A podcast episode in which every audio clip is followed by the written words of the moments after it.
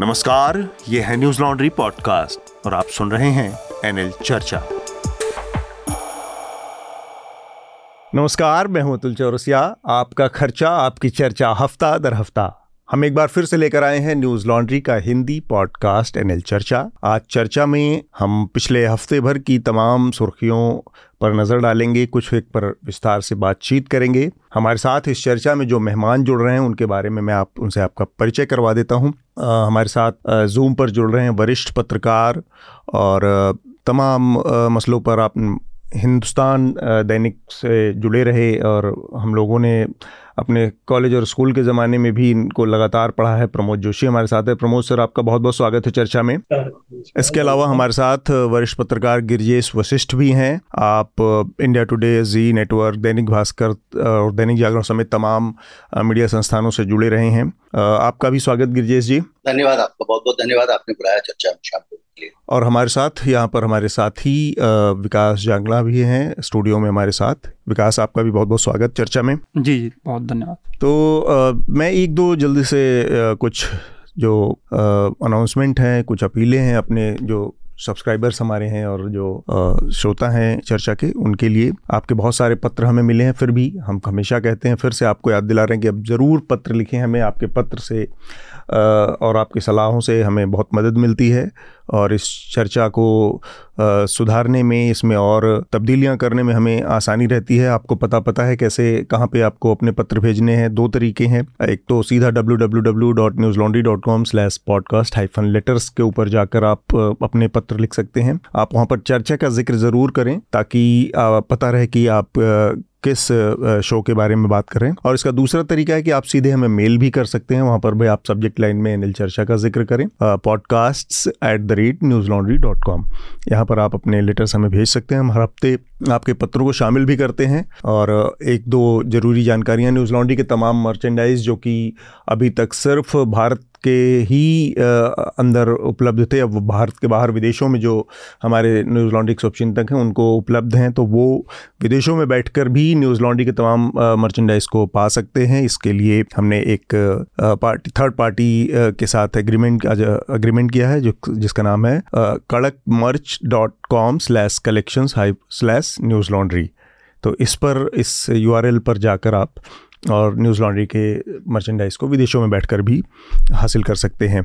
हमारे जो एप्पल और एंड्रॉयड के यूज़र हैं, उनके लिए जानकारी, हमारा नया जो ऐप है, उसमें काफ़ी नए सुधार किए हैं, कई सारी नई चीज़ें और उसमें जोड़ी गई हैं तो उसको भी आप फिर से अपडेट कर कर लीजिए अपने ऐप को। और एक जानकारी हमारे नए एन सेना प्रोजेक्ट से जुड़ी जो कि मोनू मानेसर आपने सुना होगा हाल फ़िलहाल में जो नूह में दंगे हुए उनमें उनकी भूमिका सामने आई थी किस तरह से उनका एक भड़काऊ वीडियो सामने आया और उसके बाद आ, मुस्लिम पक्ष के आ, में प्रतिक्रिया हुई उसकी और जिसको लेकर दंगे फसाद की स्थितियाँ बनी और छः लोगों की जान भी गई। काफ़ी तनावपूर्ण माहौल रहा और मोनू मानेसर कौन है? क्या करते हैं? किस तरह से उनका समूह अपने का, कार्यकलाप को अंजाम देता है। इस तमाम चीज़ों पर हमारी एक विशेष डॉक्यूमेंट्री है, जो कि सीधे उनके साथ, पिछले कुछ सात आठ महीने, एक साल से मिलकर उनके साथ बनाई गई है। तो ये विशेष डॉक्यूमेंट्री हमारे एन प्रोजेक्ट के तहत हमारे सब्सक्राइबर्स को उपलब्ध होगी। तो हमारे इस एनएल सेना प्रोजेक्ट को ज़रूर समर्थन दें। इस हफ़्ते जो बड़ी सुर्खियाँ रही हैं उनका ज़िक्र मैं कर देता हूँ और फिर हम अपनी चर्चा को शुरू करेंगे। सबसे जो महत्वपूर्ण खबरें हैं, एक तो राजनीतिक सरगर्मी है जो कि विपक्षी पार्टियों का जो गठबंधन है इंडिया इंडिया गठबंधन की तीसरी बैठक, इससे पहले दो बैठकें हो चुकी हैं, आपको पता है। तीसरी बैठक बॉम्बे में हो रही है आज मुंबई में। और इस बैठक में ये संभावना जताई जा रही है कि इंडिया अलायंस का कोई लोगो जारी हो सकता है, इसके कोऑर्डिनेटर्स के नाम और पदाधिकारियों के नाम जारी हो सकते हैं, इसका सेक्रेटरीट और सचिवालय जैसी चीज़ों की संकल्पना सामने आ सकती है। तो क्या स्वरूप होगा, क्या चीज़ें होंगी, इसको लेकर देश भर की निगाहें और मीडिया की निगाहें इस पर लगी रहेंगी।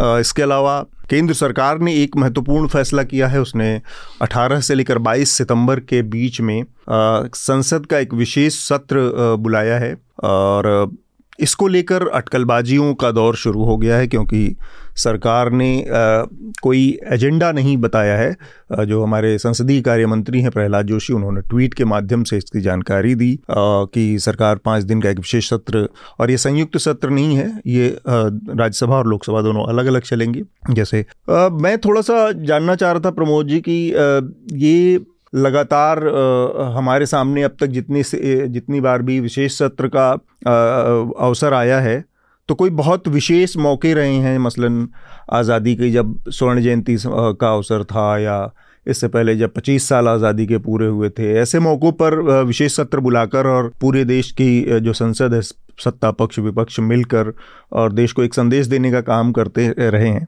तो संसद के विशेष सत्र की एक विशेष स्थिति होती है और जब भी इस तरह के सत्र का आयोजन हुआ है तो एजेंडा पहले से सरकार की तरफ़ से घोषित रहता है। उसमें किसी तरह के अटकलबाजी का या अंदाज़ा लगा रहे हैं लोग और हवाई तीर तीरंदाजी हो रही है। इस इन सब की स्थिति नहीं रहती। अभी चूँकि मानसून सत्र बस समाप्त ही हुआ है और तब सरकार ने अचानक से एक विशेष सत्र को बुलाया है।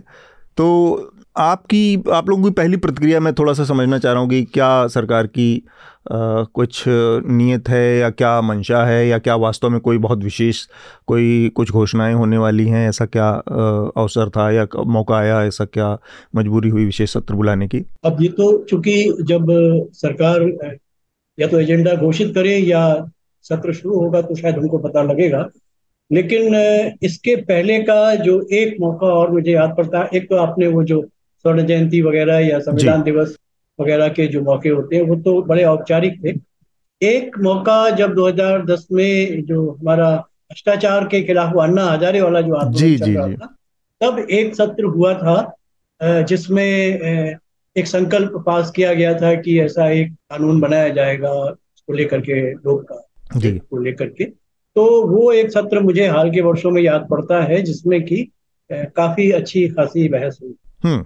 लेकिन सरकार की तरफ़ से भी और जो विरोध की तरफ़ से भी मुझे एक अजीब सी बात लगती है कि जिस सत्र में अभी पिछले महीने के सत्र में पूरे हमने समय बर्बाद किया कोई काम नहीं जिन प्रश्नों पर बातचीत होनी थी उन पर कोई बातचीत नहीं हुई और जो हमारे बीस में से बीस विधेयक पास हुए थे उसमें से दस बारह विधेयक ऐसे थे जिनमें एक घंटे की भी बहस नहीं हुई। ऐसे में हम पाँच दिन का जो सत्र सुन रहे हैं इसमें क्या बहस होगी क्या चर्चा होगी इसे देखकर उसके बारे में मेरी भी दिलचस्पी है और अच्छा हो कि कोई महत्वपूर्ण विषय हो।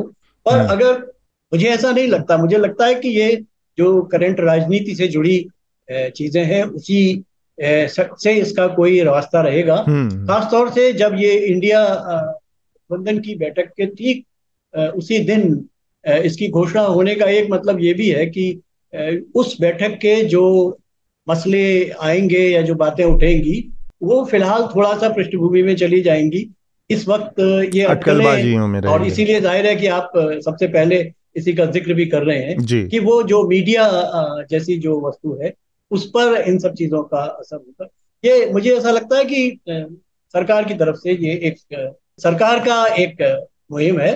जी, और इसमें कोई ऐसी बड़ी चीज़ तो मुझे नहीं शैली भी रही है प्रधानमंत्री की लगातार इस जब कोई बड़े बहुत सारे मुद्दे रहे हैं तब उस समय किसी और मुद्दे को सामने लाना और उस पर ध्यान लेकर जाना लोगों का ये काम का प्रधानमंत्री की कामकाज की शैली भी है और साथ में गोपनीयता दूसरी उनकी शैली है। मसलन राष्ट्रपति पद के चुनाव रहे हों या नोट नोटबंदी का मतलब बहुत सारे मसलों में जो जो गोपनीयता रहती है छुपा के और एकदम आखिरी वक्त पर सरप्राइज़ कर देना लोगों को वो भी प्रधानमंत्री की हमारे जो है उनकी शैली है। तो वो दोनों चीज़ें इस फैसले में देखी जा रही हैं। अब अटकलों का बाज़ार बहुत गर्म है। कोई कह रहा है कि वन नेशन वन इलेक्शन हो सकता है। कोई कह रहा है कि इसी विशेष सत्र के ज़रिए पुरानी से नई संसद में शिफ्ट हो सकता है संसद का, की कार्रवाइयाँ।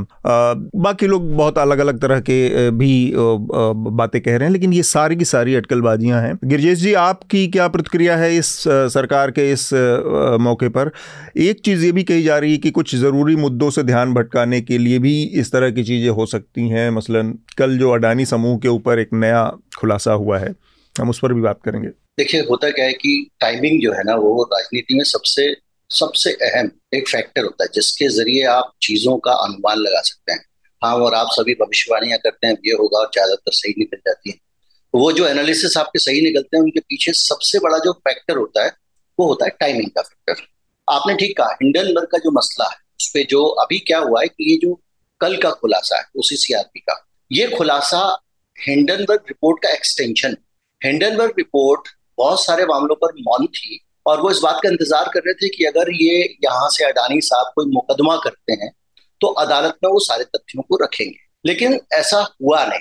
इन्होंने उसकी जगह परसेप्शन मैनेज करने में ज़्यादा ध्यान लगाया कि वहाँ पर अगर जाएँगे, मुकदमा लड़ेंगे, कुछ लड़ेंगे तो अपनी फजीयत तो उन, वो एक, उनके अंदर एक बुलबुलाहट थी कि उनके पास जो दस्तावेज़ हैं, सबूत हैं जो उन्होंने काम किया तो वो ये ओसीसीआरपी के ज़रिए प्लांट गया।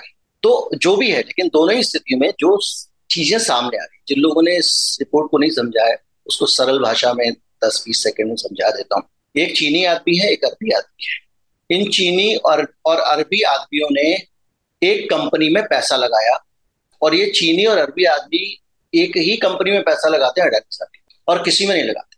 और वो उनके बहुत अमीर हैं उनका पास और वो एक कंपनी में पैसा लगाते हैं, वो दो कंपनी को पैसा देते हैं और वो कंपनी अडानी साहब के शेयर खरीदती है। अब बड़ा सवाल इस बात का है कि चीन और अरब अगर वैचारिक रूप से आइडियोलॉजी के हिसाब से देखें तो उसका भारतीय जनता पार्टी या हमारे देश में जो राष्ट्रवादी राजनीति करने वाली पार्टी है, उसकी आइडियोलॉजी से कोई कनेक्शन नहीं होना चाहिए। चीन और अरब, हालाँकि अभी मैंने कुछ वीडियो बनाया दो दिन पहले, जिसमें China connection Chinese Communist Party का कनेक्शन किस तरह से बीजेपी के साथ में गहरा है भारतीय जो कम्युनिस्ट पार्टी है, उनसे भी ज़्यादा है, वो मैंने बताया। खैर तो चीनी और अरबी आदमियों के पास जो पैसा है, वो अरबों रुपया है, और वो पैसा वो सिर्फ़ अडानी की कंपनियों में लगाते हैं। विनोद अडानी से उनकी दोस्ती है। अब इसका एक आधार ये भी माना जा सकता है कि विनोद अडानी कंपनी में पैसा लगाते हैं तो विनोद अडानी दोस्ती करेंगे। वो पैसा किसका है? अभी तक लगातार जो एक सवाल उठा था, हमने उससे पहले हमने उस सवाल को उठाया, फिर कांग्रेस पार्टी और बाकी उसको बहुत उन्होंने उस पर काम किया। केजरीवाल ने तो सदन के प्रोटेक्शन में मोदी जी का नाम सान दिया, वो भी उनका एक ध्यान बटाने का तरीका है तो अब जो पैसा है वो चीनी और अरबी के पास कहाँ से पैसा आ रहा है, जो अडानी की कंपनियों में इतना पैसा छोक रहे हैं और अडानी की कंपनियों के शेयर को कब्जे में ले रहे हैं? और बाज़ार में जो रखा हुआ शेयर है, जिसके आधार पर बिकने या खरीदे जाने से दाम ऊपर नीचे होता है, वो जरा सा छोड़ गया जिसको कहते हैं फ्री फ्लोट तो एक ये खुलासा कल आया और सबूतों के साथ आया। अब अगर ये मामला ज़्यादा आगे बढ़ता है तो सरकार के लिए फजीयत हो सकती है। तो क्या चाहिए था? एक ऐसी चीज़, वो देखो पेड़ पे चिड़िया, आप उधर देखने लगो, इधर से जैसा कि जादूगर मदारी करते हैं, एक चीज़। दूसरी चीज़ और भी है। अभी तक के जो अनुमान है, तीन राज्यों में चुनाव होने वाले हैं, और इन तीन राज्यों में राजस्थान है, मध्य प्रदेश है, छत्तीसगढ़ है। जितने भी विश्लेषण आ रहे हैं, वो ज़्यादातर ये कह रहे हैं कि इन तीन राज्यों में भारतीय जनता पार्टी का डब्बा गोल है। कर्नाटक से हार के बाद ही सेंटिमेंट इतना बदला है कि मूड ऑफ़ द नेशन आपने एक पोल देखा होगा अभी, जो इंडिया टुडे ग्रुप ने कराया। सी वोटर ने किया है। आमतौर पे लोग आरोप लगाते हैं कि दोनों जो है, वो इंडिया टुडे ग्रुप और सी वोटर भी आजकल झुके हुए हैं बीजेपी की तरफ़। उसके बावजूद, वो पोल कह रहा है कि इंडिया और एनडीए के बीच में दो प्रतिशत है। एक पे पास इकतालीस परसेंट वोट है भारत में, दूसरे के बाद तैतालीस परसेंट। दो परसेंट का अंतर बचा हुआ है। यानी तेज़ी से तस्वीर भारतीय जनता पार्टी के खिलाफ जो माहौल बन रहा है उसकी तरफ़ इशारा करती है। अब ऐसे में अगर आप आम चुनाव में जाते हैं यूपी हार वो एमपी हार के, छत्तीसगढ़ हार के, राजस्थान हार के, कर्नाटक हार के ही जब इतना बुरा हाल हो गया है तो आप क्या चाहेंगे? इन राज्यों के चुनाव ना हो तो अच्छा है। अब इनके चुनाव कैसे रोक सकते हैं आप? तो उसका एक तरीका यह है कि हम वन इलेक्शन, वन नेशन करते हैं। और जैसे ही आप वन इलेक्शन, वन नेशन करेंगे, आप एक साथ इन राज्यों के चुनाव होने की संभावना को खत्म कर देंगे। दूसरा जब वन इलेक्शन वन नेशन होता है तो उस समय मोदी जी के नाम पर वोट मांगना ज़्यादा आसान होगा। मोदी जी की इमेज बनाने पे पैसा छूकना ज़्यादा आसान होगा। ज़बरदस्त संसाधन लगेंगे और मोदी जी के नाम पे हो सकता है दो परसेंट चार परसेंट पाँच परसेंट वोट जो अभी बीजेपी से दूर जा रहे हैं राज्यों वापस आ जाए और इतना ही इतना ही चाहिए बीजेपी ठीक बात है। तो, तो इसमें एक और पहलू है ये एक और पहलू भी है। ये वन ये देश को जानना ज़रूरी है कि one nation one election Bharatiya Janata party का मास्टर स्ट्रोक हो सकता है अपनी सरकार बचाने के लिए। लेकिन ये देश के लिए बहुत घातक होगा। ये लोकतंत्र को खत्म कर देगा। हम्म, ठीक बात। पाँच साल तक इस देश में किसी सरकार की कोई ज़िम्मेदारी नहीं रहेगी। अभी मध्य प्रदेश चुनाव आया है आप डर रहे हैं तो आपने सिलेंडर कम किया ना? उत्तर प्रदेश चुनाव आया था तो आपने किसान कानून वापस लिया ना? ये जो विषय है हम इस पर बात करेंगे लेकिन चूँकि ये अभी कुछ भी स्पष्ट नहीं इसलिए इस पर एक सीमा से ज़्यादा बात करने का भी कोई खास मतलब नहीं है। हम नहीं, मैं, मैं ये आपको ये बता रहा हूँ ये चीज़ें साफ़ साफ़ दिखाई दे रही है कि इस सत्र में क्या हो सकता है। क्योंकि कायदे से तो विशेष सत्र बुलाया जाता है गरिमापूर्ण तरीके से हम्म, हम्म। पहले से आप बताते हैं भैया हम स्पेशल मीटिंग बुला रहे हैं इतना बड़ा मौका है आप आइएगा बात करेंगे इसमें मैं जल्दी से जो और इस हफ़्ते बड़ी खबरें थी उनके बारे में अब बता दूँ अपने श्रोताओं को और फिर हम बाकी की विषयों पर चर्चा करेंगे। बहस को आगे बढ़ाने के लिए फॉर एक आर्ग्यूमेंट के लिए एक महत्वपूर्ण मुद्दा है ये जो जिसकी, जिसका ज़िक्र गिरजेश जी कर रहे हैं कि वन नेशन वन इलेक्शन वाला। तो हम इस नज़रिए से थोड़ा सा इस पर अभी बात करेंगे। पहले मैं जो सुर्खियाँ उसके बारे में बात कर लूँ। जिसका ज़िक्र हुआ कि अडानी समूह ने खुलेआम शेयर बाज़ार में हेर फेर किया और सेबी ने उस उस तमाम गड़बड़ियों से लगातार नज़रें फेरे रखी और विदेशी कंपनियों के ज़रिए, जिसमें मॉरिशस और बरमूडा में स्थित शेल कंपनियाँ हैं, शेल कंपनियों के जाल के ज़रिए पैसे का का राउंड ट्रिपिंग की गई और उसको, उस पैसे को अडानी समूह की कंपनियों में लगाया गया। ऐसे दो लोगों के नाम सामने आए हैं। ओ की रिपोर्ट है, इस पर फाइनेंशियल टाइम्स और द गार्डियन ने भी रिपोर्ट की है। भारत में न्यूज़ लॉन्ड्री ने ओसीसीआरपी की इस रिपोर्ट को प्रकाशित किया है और द न्यूज़मेट ने भी इस पूरी रिपोर्ट को प्रकाशित किया है। इसमें दो लोगों के नाम सामने आए हैं नासिर अली शाबान अहली और चांग चुंग लिंग के नाम हैं। ये दो शख्स हैं जो कि एक हालाँकि ओ सी सी आर पी का की रिपोर्ट के मुताबिक चांग चुंग लिंग ताइवान के निवासी हैं। लेकिन गिरजेश जी बता रहे थे कि चीन ताइवान के ताइवान के निवासी हैं। और ताइवान संयुक्त राष्ट्र में जो रेजोल्यूशन है जिसमें भारत ने भी दस्तखत किया और अमेरिका ने भी किया उसके हिसाब से हम्म। वन चाइना पॉलिसी के हिसाब से ताइवान चीन का हिस्सा है वाला देश नहीं है। ठीक। और दूसरे नासिर अली शाबान अहली हैं जो कि संयुक्त अरब अमीरात से ताल्लुक़ रखते हैं। और तमाम जो भारतीय प्रतिभूति कानून है सेबी के कानून हैं जिनको उनको नज़रअंदाज किया गया गलत तरीके से पैसे आए और उस पैसे के ज़रिए एक तो फ्लोटिंग शेयर का जो हिस्सेदारी है वो पच्चीस परसेंट की जो सीमा थी उसको ब्रीच किया गया। अपने ही लोगों के दर तो इनसाइडर ट्रेडिंग की भी के आरोप लग रहे हैं। गौतम अडानी के जो भाई हैं विनोद अडानी, उनके बहुत करीबी सहयोगी हैं ये दोनों शाबान अहली और चांग चुंगलिंग। और ये लोगों के रिश्ते इस तरह से जुड़े हैं उस सीआरपी के पास, जो मेल्स हैं, जो डॉक्यूमेंट्स हैं, कंपनियों के जो दस्तावेज़ हैं, उन तमाम बड़ी संख्या में दस्तावेजों को खंगाला गया है। और उसमें ये पाया गया है कि इन दोनों व्यक्तियों और जो गौतम अडानी के बड़े भाई विनोद अडानी हैं, जो कि सिंगापुर में के नागरिक अपने को बताते हैं, इन लोगों के बीच में कॉमन डायरेक्टरशिप है बहुत सारी शेल कंपनियों में, विदेशी कंपनियों में, और उसके ज़रिए उन शेल कंपनियों के बहुत जटिल जाल के ज़रिए दो फंड हैं। उन फंड्स का नाम भी इसमें स्टोरी में सामने आया है रिपोर्ट में कि कैसे उन फंड में पैसा पंप किया गया और फिर वो फंड से पैसा अडानी समूह की कंपनियों में, चार कंपनियों में खासकर लगाया गया। तो ये सारे हैं। अभी तक जो हिंडनबर्ग रिसर्च की जो रिपोर्ट आई थी जब जनवरी में, तब इस चीज़ को कनेक्ट कर पाने में नाकामयाबी रही थी कि वो लोग कौन हैं और वो कंपनियाँ क्या हैं, कौन सी हैं। अब जो ओसीसीआरपी की ये रिपोर्ट आई है जिसको द गार्डियन ने भी इस पर किया है और द फाइनेंशियल फाइनेंशियल टाइम्स ने भी इस पर रिपोर्ट की है अलग अलग उसमें उन कंपनियों के उन फ्रंट्स के नाम हैं उन व्यक्तियों के नाम हैं जिनके ज़रिए ये पैसा लगाया जा रहा था और अडानी समूह के के जो एसेट हैं उसको आ, उसको कीमतों को उसके परसेप्शन को बदला जा रहा था उसकी वजह से उसकी कीमतों में उछाल आ रहा था और देखते ही देखते उसमें एक, एक उसका एसेट बहुत ऊपर चला गया जो कि 2014 में 8 बिलियन डॉलर के आसपास था वो 260 बिलियन डॉलर के आसपास चला गया। तो ये है ताज़ा ताज़ा रिपोर्ट जो कि अडानी समूह से जुड़ी है। लगातार पिछले हफ़्ते अलग अलग स्कूलों से अजी बहुत चिंताजनक घटनाएँ सामने आई।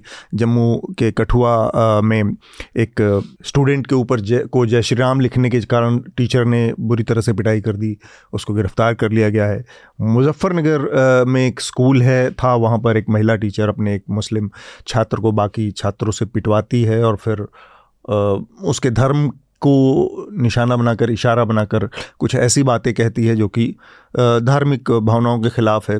तो स्कूलों में ये सारी चीज़ें हो रही हैं। उसको भी पिछले हफ़्ते हम लोगों ने काफ़ी उस पर बातचीत की है।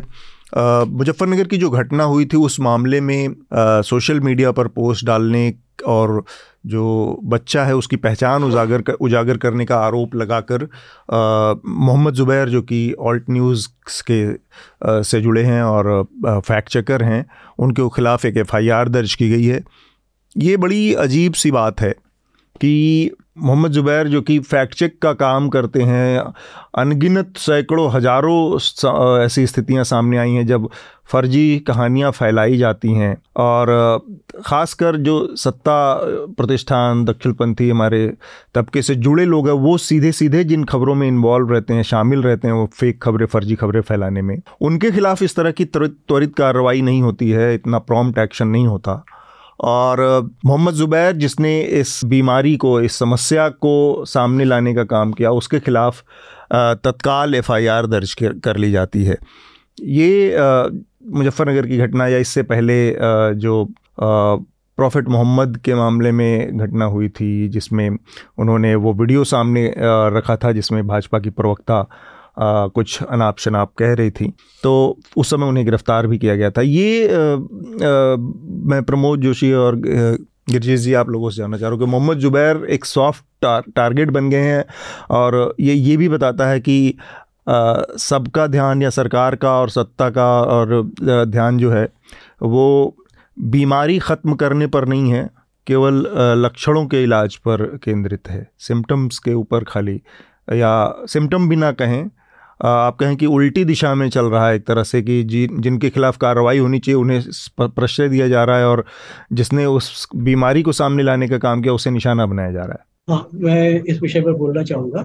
एक तो ये कि जो मीडिया हमारा है, उसकी प्लूरलिटी हमको इस बात का अवसर देती है कि हम कोई भी मीडिया हो, यदि वो कोई जानकारी देता है तो दूसरा मीडिया उससे फ़र्क जानकारी भी दे सकता है। ये एक मीडिया की प्लूरिटी की अच्छाई है। ठीक बात। और जो मोहम्मद जुबैर के मामले में हम जो बात कर रहे हैं वो ये है कि वो उनकी आलोचना या उनके विचारों के में जो या उन्होंने जो जानकारियाँ दी हैं उसकी आलोचना नहीं है। उनसे व्यक्तिगत रूप से शायद उनको फंसाने या किसी ऐसे जगह पर ले जाने की है जहाँ से वो हिम्मत ना करें कि दोबारा ऐसा। तो मैं समझता हूँ ये गलत है। ये कोई ये इसकी हम आलोचना ही कर सकते हैं और कोशिश करनी चाहिए कि उनको मोहम्मद जुबैर को इस सिलसिले में जो कानूनी या जो नैतिक सहायता दी जानी चाहिए वो मिले पर इसके साथ साथ मैं जो एक फैक्ट चेकिंग का जो एक काम है वो एक नए किस्म का आप ये बिज़नेस भी कह सकते हैं या एक नए किस्म का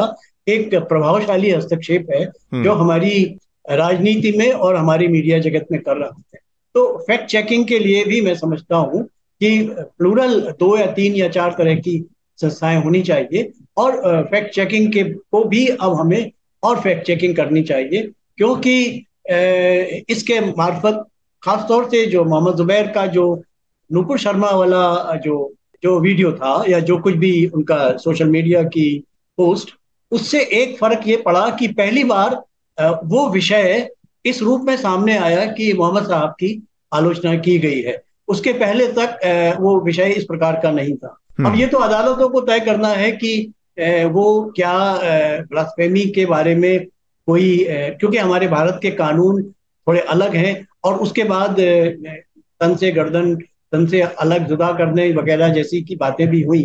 तो भारत में अगर मान लिया आप ब्लास्फेमी करते भी हैं तो मृत्युदंड उसके लिए नहीं है। उसके लिए कुछ अलग किस्म की सजाएँ हैं। और वो भी ये अंग्रेज़ों के समय का कानून है जो मैं व्यक्तिगत रूप से समझता हूँ कि अभिव्यक्ति की आज़ादी में ये एक एक प्रकार का अवरोध है। फिर भी आ, मैं मोहम्मद जुबैर की मंशा पर संदेह व्यक्त नहीं कर रहा हूँ। मैं केवल उस अप्रोच को आ, अच्छी तरह से समझना चाहता हूँ और खासतौर से मोहम्मद जुबैर को इस बात का मौका मिलना चाहिए कि वो अदालत में अपने को ठीक से साबित करे और अदालत हमारे देश में अदालत एक सीमा पर जाकर के तो मदद करने की स्थिति में दिखाई पड़ती है लेकिन नीचे की अदालतों में अक्सर हमने देखा है कि लंबे अरसे तक व्यक्ति फंस जाता है तो फंसा रह जाता है।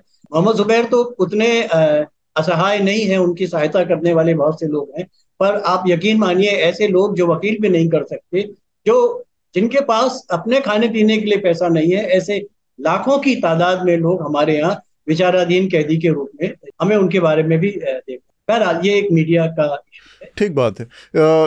इसमें एक चीज़ और मैं, ये बात बिल्कुल सही है जो प्रमोद जी कह रहे हैं आपकी जो फैक्ट चेकिंग का दायरा है उसमें भी डाइवर्सिटी होनी चाहिए। जैसे ओपिनियन की डाइवर्सिटी होती है मीडिया में रिपोर्टिंग की डाइवर्सिटी है, उसी तरह से फैक्ट चेकिंग के दायरे में भी डाइवर्सिटी की संभावना है और वो आए तो बेहतर है और मज़बूत होगा और अच्छा होगा और जो विशिएट कहें आप कहें कि मिस इन्फॉर्मेशन का जाल जो है वो घना हो गया है इतना कि आ, क्या सही है क्या गलत है ये निर्णय लोग नहीं ले पाते किसी रिपोर्ट को पढ़ के या उसमें। तो ये ये डाइवर्सिटी उसको उस माहौल को उस घने जाल को थोड़ा कम करने भी मदद करेगी। गिरजेश जी आपने देखा किस तरह से उत्तर प्रदेश सरकार ने पिछले दिनों एक सर्कुलर जारी किया एक नोटिफिकेशन जारी किया। और उस नोटिफिकेशन के ज़रिए ये कहा गया कि ऐसी खबरें जो सरकार की छवि को ख़राब करती हैं, उन रिपोर्ट्स उन खबरों और उन पत्रकारों के खिलाफ कार्रवाई सुनिश्चित की जाए। हर ज़िले के डीएम को ये नोटिस भेजा गया और एक शासनादेश जारी किया गया उत्तर प्रदेश सरकार द्वारा। जिसमें ये मोहम्मद जुबैर जैसे लोग कोलेट्रल डैमेज नज़र बन, बने हुए नज़र आते क्योंकि सिस्टम जो है वो उतनी ईमानदारी से, उतनी निष्पक्षता से काम करता नहीं दिखता। वो कहीं ना कहीं किसी तरफ़ झुका हुआ होता है, कुछ चीज़ों से पूरी तरह आँख मूदे रहता है, कुछ चीज़ों को लेकर अति सक्रिय नज़र आ रहा है। ऐसे माहौल में इस तरह का कोई एक सरकार द्वारा कोई शासनादेश पास करना कितना अलोकतांत्रिक कितना कंडेमनेबल है और क्या उसकी जितने जिस स्तर पर निंदा और विरोध होना चाहिए था, पत्रकार संगठनों, पत्रकार समूहों द्वारा वह किया गया? मैं इसलिए ये सवाल बहुत महत्वपूर्ण है क्योंकि जो तमाम उपलब्ध संसाधन है, कानून में धाराएँ हैं, वो मीडिया की गड़बड़ियों से उसकी उसके द्वारा फैलाई जा रही, फैलाए फैलाए जाने वाली किसी भी तरह की गलत सूचना, गलत रिपोर्ट को निपटने के लिए सक्षम है। उसके लिए कानूनी प्रावधान हैं, उनसे निपटने के तरीके हैं। इसके बावजूद इस तरह के जो सरकुल शासनादेश अगर जारी किए जाते हैं तो वो किसको संदेश देता है, क्या मैसेज देता है और उसका, उससे किसका हित सदता है? देखिए, इसमें तीन मसले डिस्कस हुए, तीन जानकारियाँ आपकी तरफ़ से आई, जोशी जी की तरफ़ से आई। तीनों में थोड़ा थोड़ा फैक्चुअली परिवर्तन करने की ज़रूरत है और एक मेरी राय है जुबैद को लेकर, जिसको मैं बाद में रखूँगा। पहले तो ये जो शासन आदेश निकला इसमें लिखा हुआ है कि जिन चीज़ों के कारण, जिन खबरों के कारण सरकार की छवि खराब होती है, उनकी जाँच की जाए और ऐसी गड़बड़ियों में सख्त कार्रवाई की जाए। पहले वो अपने सिस्टम के अंदर बात करें। दूसरी बात करें कि अगर कोई झूठी खबर छापता है, अगर कोई गलत खबर छापता है, उसके खिलाफ कानून के मुताबिक कार्रवाई की जाए। तो उसमें कोई नया कानून नहीं बनाना पहली चीज़। मैं, लेकिन ये जो चिट्ठी आती है, ये एक संदेश देती है प्रशासन को। तो तकनीकी रूप से उस चिट्ठी को आप चले नहीं कर सकते। बिल्कुल सही। कानूनी कार्रवाई की बात कर रहे हैं और ये भी कह रहे हैं कि जब अगर मीडिया में कवरेज आ रही है, सरकार की छवि खराब होती है तो सरकार को ऐसे कामों को चेक करना चाहिए कि ये गड़बड़ी हुई कि नहीं इसमें कुछ दिखाई नहीं देता लेकिन उसके अंदर एक बिटवीन द लाइन्स है कि ये मीडिया वालों की तरह नज़र रखिए। ये बहुत कुछ उल्टा सीधा छाप रहे हैं। और अगर गड़बड़ होती है तो बुक कर दीजिए। अगर गड़बड़ में से अगर काट दीजिए, क्योंकि गड़बड़ है या नहीं, ये अब प्रशासन के और सरकार के स्तर पे कोई क्राइटेरिया रह ही नहीं गया जिसको बुक करना, उसकी गड़बड़ निकाल दो, नहीं है तो बना दो। जाएगा, एक आध साल, दो साल जेल में काटेगा, उसके बाद में हार जाएँगे, मुकदमा छोड़ देंगे उसको। ऐसी धाराएँ लगा एक आदमी ने नमक और रोटी नहीं मिल रही है मिड डे मील में। इसी उत्तर प्रदेश में। उस बेचारे यूट्यूबर ने स्कूल से जाके वो स्टडी कर क्या क्या निकला उसके साथ में? हम सब जानते पहली चीज़। दूसरा, जब हम ये बात करते हैं कि फैक्ट चेकिंग में डाइवर्सिटी नहीं है तो इसमें भी हम अंडर द लाइन गुप चुप एक हिडन मैसेज देते हैं कि देश में जो फैक्ट चेकिंग के नाम पे हो रहा है, वो एक तरफा है एजेंडा है, एक विचारधारा से प्रेरित। ये जानकारी दुरुस्त करने की ज़रूरत है। भारत में कम से कम 10-15 फैक्ट चेकिंग एजेंसियाँ हैं। एजेंसियाँ मतलब सरकार की एजेंसी नहीं है, सरकार का पीआईबी का भी फैक्ट चेक है। और जितने मेन मीडिया हैं, चाहे वो इंडिया टुडे ग्रुप हो, आज तक हो, सबने अपना फैक्ट चेक डिपार्टमेंट बनाया हुआ है। और आपकी जानकारी के लिए बता दूँ कि जुबैर जैसे लोगों को अगर आपको लगता है कि एक तरफा वो कर रहे हैं तो इन मीडिया हाउसेस के फैक्ट चेकिंग पे जाके देखिए दस दस पंद्रह पंद्रह दिन तक जो झूठ सरकार की पक, सरकारी पार्टी की तरफ़ से आते हैं उन पे कोई फैक्ट चेक नहीं आता है। बिल्कुल एक तरफा नेरेटिव पे काम कर रहे हैं ये जो बाकी है। बहुत हम्म। सारे हैं अलग अलग हैं कुछ फैक्ट कुछ एक विश्वास नहीं है कुछ बहुत सारे हैं। लेकिन इनमें मैं जो है जो खास मेन स्ट्रीम मीडिया के सिलेक्टिव है। इसमें तो एक एक स्थिति ऐसी भी आई कि एक संस्थान है उसका नाम मैं नहीं लेना चाहूँगा उसने खुद ही फेक न्यूज़ की और फिर अपनी खबर की फैक्ट चेक वाली यूनिट से उसको फैक्ट चेकर फैक्ट चेक भी करवा दिया। हाँ, वो वो एक उदाहरण हो सकता है। भी चल रही है। मैं आपको बता रहा हूँ कि इसके बाद सरकार ने कहा कि अपना कानून ला रहे हैं फैक्ट चेक करेंगे और उसके आधार पर कार्रवाई करेंगे और फैक्ट चेक कौन करेगा? प्रेस इंफॉर्मेशन ब्यूरो करेगा। पीआईबी फैक्ट चेक करेगा। यानी सरकार सीधे ही फैक्ट चेक करेगी यानी सीधे ही तय करेगी आपकी खबर सही है गलत है। तो इस मामले में जुबैर जैसे लोगों को आप बैलेंसिंग फैक्टर मांगिए मानिए। ये अकेला पहलवान अकेला कबड्डी बोल रहे हैं वहाँ के सात खिलाड़ियों के सामने। बिल्कुल ठीक बात। हम लोग समझते हैं कि जुबैर की बात पे चर्चा हो रही है तो जुबैर जैसे ही लोग केवल फैक्ट चेकिंग करते हैं सत्ता पक्ष की एकदम से कमियाँ निकालते रहते हैं। कुछ लोग उधर की तरफ़ से भी होना चाहिए उधर की तरफ़ से ज़्यादा है सर और बहुत ज़्यादा बायस है। मैं रोज छह घंटे यही करता हूँ, सब अखबार छानता हूँ, ये करता हूँ, चीज़ें देखता रहता हूँ। उसके बाद में आपको ये बात कहता हूँ। अब तीसरा मसला बना जुबैर वाला। देखिए सर, मैं कुछ चीज़ों पे, मैं चाहता हूँ कि इस देश में सांप्रदायिक सद्भाव मैं चाहता हूँ इस देश में किसी भी कम्युनल चीज़ को कंडेम किया जाए। लेकिन काम करते समय ज़िम्मेदारी होनी चाहिए। जुबैर हम सबसे ज़्यादा जानते हैं कि वो निशाने पे हैं। एनसीपीसीआर की गाइडलाइंस हैं। इस देश के किसी भी न्यूज़ चैनल में, कभी भी किसी नाबालिग का चेहरा या उसकी पहचान नहीं दिखाई जाती। किसी बच्चे के साथ स्कूल में भी कुछ गलत हुआ है तो उस स्कूल की भी आइडेंटिटी नहीं दिखाई जाती। ये एक सोशल ट्रॉमा होता है, जैसे बलात्कार पीड़ित की आप पहचान ज़ाहिर नहीं करते जुबैर को वो वीडियो नहीं डालना चाहिए। उन्होंने सरकार को मौका दिया।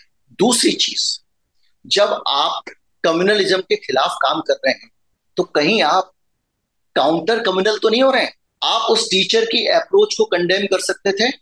आप बोल सकते थे एक टीचर को, इतने सारे दस पंद्रह बच्चों को सामने बिठाकर वो मॉमडन मॉमडन टाइप की बातें कर रही है।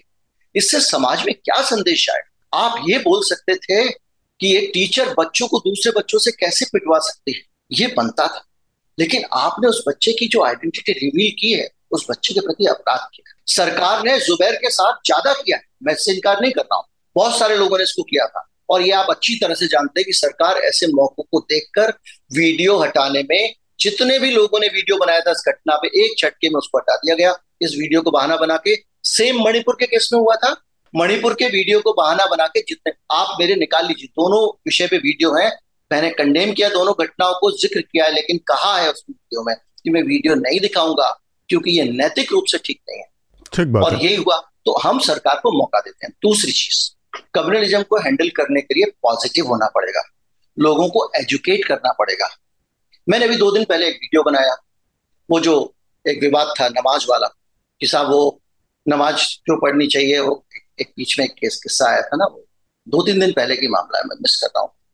कि बहुत ज़्यादा ट्रैफ़िक रहता है यहाँ। तो उस नमाज़ वाले मामले में आप एजुकेट करिए ना लोगों को कि लोग खुले में नमाज़ क्यों पढ़ते हैं? उनको क्यों पढ़नी पड़ती है? उनके लिए सामूहिक रूप से नमाज़ पढ़ना क्यों ज़रूरी है? एक सेंसिटिविटी लाइए इस देश का, एक संप्रदाय दूसरे बारे में कुछ जानते ही नहीं, आप बताइए कि भाई साहब, एक आदमी दिन में बारह घंटे बाहर रहता है, उसको दिन में पाँच बार उसके धर्म के धर्म के हिसाब से वो जो बस वाला मामला आया, जिसमें बस वाले को नौकरी से निकाल दिया था उसने आत्महत्या की उस संदर्भ में मैंने एजुकेट किया, लोगों को बताया कि भाई, उसको पाँच बार बाहर रहता है, नमाज़ पढ़नी पड़ती है, कहाँ पढ़ेगा? कहीं किसी कोने में तो पढ़ेगा, आप लुलू माल में तीसरी मंजिल में पढ़े तो आप कर देते हो, नोएडा की सोसाइटी में कमर्शियल कॉम्प्लेक्स के ऊपर खाली हॉल में कर रहे तब आपने हंगामा मचा दिया।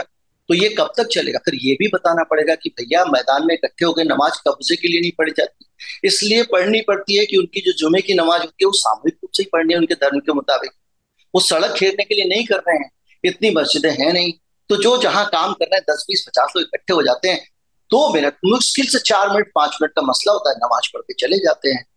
ये काम करने के बजाय हम लोग क्या करते हैं? हम लोग कम्युनलिज्म को कंडेम करते करते कम्युनल बयान देने लगते हैं। और जैसे अपने नू में भी कुछ मामलों में किया, उससे क्या होता है कि हम आग लगा रहे हैं। हमारा काम आग बुझाना है। हम सांप्रदायिकता का विरोध करते हुए ऐसी कोई बात ना कहें जिससे दूसरा पक्ष भी भड़क जाए। हाँ यार, मेरे साथ तो अन्याय हुआ। अब ये जो मैडम वाला मामला है, स्कूल वाला, इस मामले में एक हमने ये मैसेज दे दिया कि बताइए, हिंदू मुसलमानों के साथ कैसा करते हैं? बच्चे को पिटवा रहे हैं जी। पिटवाने का कारण तो टेबल थी, याद करके नहीं आया था। पिटवाने का तरीका गलत था नहीं करना चाहिए था। और ऐसा करने पर सजा मिलनी चाहिए उनके स्कूल की मान्यता खत्म होनी चाहिए। एक बच्चे से दूसरे को कैसे पिटवा सकते आप बच्चे को पीट भी कैसे सकते हो? ये मसला बनता था।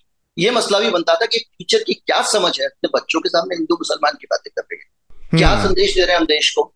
तो एक सकारात्मक संदेश आता लेकिन हमने क्या किया? उस मामले में मेरे बहुत सारे जिम्मेदार लोग ने मुसलमान हैं मेरे मित्र उन्होंने कहा कि साहब आपको लगता होगा कि सारे हिंदू कट्टर नहीं हुए हम तो अपने एंगल से यही महसूस कर रहे हैं।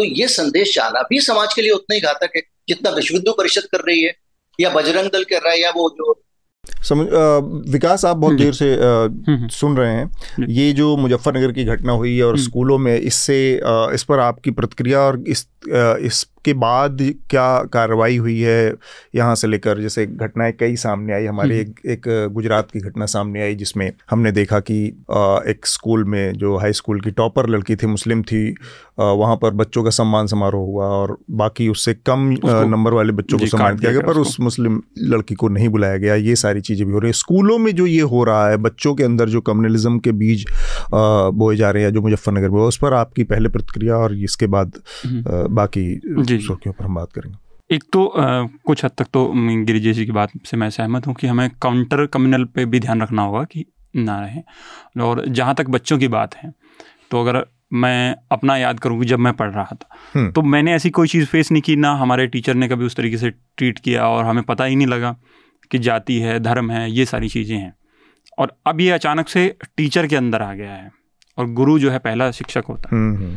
पहला और हमारे कहा भी गया है कि गुरु गोविंद दो खड़े काके लागू पाए बलिहारी गुरु आपने जिन गोविंद बताए। तो गुरु का दर्जा यहाँ रखा गया है और उसके अंदर ही ऐसी ऐसी चीज़ें आ रही हैं ये सब चीज़ें इसलिए हो रही हैं। जैसे मुजफ्फरनगर का मामला हो अभी हाल ही में हमारी अगली सुर्खी भी है शायद दिल्ली का मामला हो या ये गुजरात का मामला ये सब हम्म। इसलिए हो रहा है क्योंकि टीचर कम्युनल हो गया है। टीचर के अंदर वो नज़रिया आ गया है और वो उस नज़रिए से देखने लगा है। वो अब उसके लिए बच्चा बच्चा नहीं है वो या तो किसी धर्म का है या जाति का है। बिल्कुल तो ये टीचर जब ठीक हो जाएगा तो बच्चों के अंदर से अपने आप निकल जाएगी। बच्चे तो भगवान का रूप है बच्चे मन के सच्चे कहा भी जाता है। अभी भी बस एक सूचना हमारे प्रोड्यूसर आशीष ने हमको दिया है कि एक देश एक चुनाव वन नेशन वन इलेक्शन को लेकर सरकार ने एक कमेटी का गठन किया है और इस कमेटी का जो चेयरमैन बनाया गया है वो पूर्व राष्ट्रपति रामनाथ कोविंद हैं। तो ये भी है। आ, मैं जल्दी से बाकी सुर्खियाँ आप लोगों के सामने रखता हूँ फिर बातचीत को आगे बढ़ाएँगे। उत्तर प्रदेश में एक सूचना खबर आई सामने कि एक दलित लड़के से एक लड़की का संबंध था और उस पर लड़की नाबालिग थी। उसके भाई ने उसकी हत्या कर दी क्योंकि उसे ये पसंद नहीं था कि किसी दलित लड़के से उसका रिश्ता हो। और मध्य प्रदेश में खबर सामने आई, वहाँ पर यौन उत्पीड़न का एक मामला वापस लेने से इनकार करने पर दलित व्यक्ति की पीट पीट कर हत्या कर दी गई और माँ के कपड़े उतरवा कर उनको परेड करवाया गया। बीएचयू में बनारस बनारस हिंदू यूनिवर्सिटी से खबर सामने आई, वहाँ पर एक दलित प्रोफेसर ने अपने दो सहयोगियों के ऊपर आरोप लगाया है कि दो सहयोगी प्रोफेसर और दो छात्रों ने मिलकर उनके साथ मारपीट की डिपार्टमेंट में और उनके साथ उनको मॉलिस्टेशन किया, उनके यौन छेड़छाड़ की। ये तीन चार घटनाएँ हैं जो लगातार हमें जो दलित और जाति आधार पर होने वाला भेदभाव और अत्याचार है, उसकी तरफ़ हमें इशारा करता है। इसके अलावा 2022 तेईस चौबीस की जो पिछली तिमाही थी, यानी अप्रैल से जून के बीच, उस दौरान भारत की अर्थव्यवस्था में सात दशमलव आठ प्रतिशत की दर से बढ़ोतरी हुई है। कर्नाटक की सरकार ने अपनी जो उसका एक वादा था इलेक्शन से पहले उसको पूरा किया है और जिन परिवारों की मुखिया महिलाएँ हैं, उनको दो हज़ार रुपये महीने प्रदान करने की योजना शुरू की है। और केंद्र सरकार ने पाँच राज्यों के विधानसभा चुनाव जो आने वाले हैं, जो कि छत्तीसगढ़, राजस्थान, मध्य प्रदेश, तेलंगाना और एक नॉर्थ ईस्ट के मेरे ख्याल से मिजोरम में चुनाव होने हैं। इन पाँच राज्यों के चुनाव से पहले एक बड़ा फैसला किया है और एलपीजी गैस की कीमतों में दो सौ रुपये प्रति सिलेंडर की कमी की है। तो चुनावी नज़रिए से ये बात बहुत महत्वपूर्ण बताई जा रही है। इसके अलावा रा, राष्ट्रीय जनता दल के सांसद हैं मनोज झा दिल्ली विश्वविद्यालय में शिक्षक भी हैं। उन्होंने आरोप लगाया है कि उनका एक लेक्चर था जो बहुत पहले से प्रस्तावित था उसको आखिरी समय में रद्द कर दिया गया। उन्होंने इस बाबत ट्विटर पर जाकर और इसका विरोध दर्ज कराया है। चीन के साथ रिश्तों में लगातार तलखी बढ़ती जा आ रही है जब जी ट्वेंटी के मुहाने पर देश खड़ा है और चीन के राष्ट्रपति को भी जी ट्वेंटी में शामिल होना है। हालाँकि अभी तक वो आएँगे या नहीं इसको लेकर एक तरह नहीं का आएँगे। नहीं आएँगे कंफर्म कर हो दिया गया है। सर अच्छा। कंफर्म क्या वो ये आ गया है कि वो प्रधानमंत्री आएँगे लीग अच्छा। क्या ख्याल जो है जी जी। वो आएँगे ये उन्होंने घोषित कर दिया।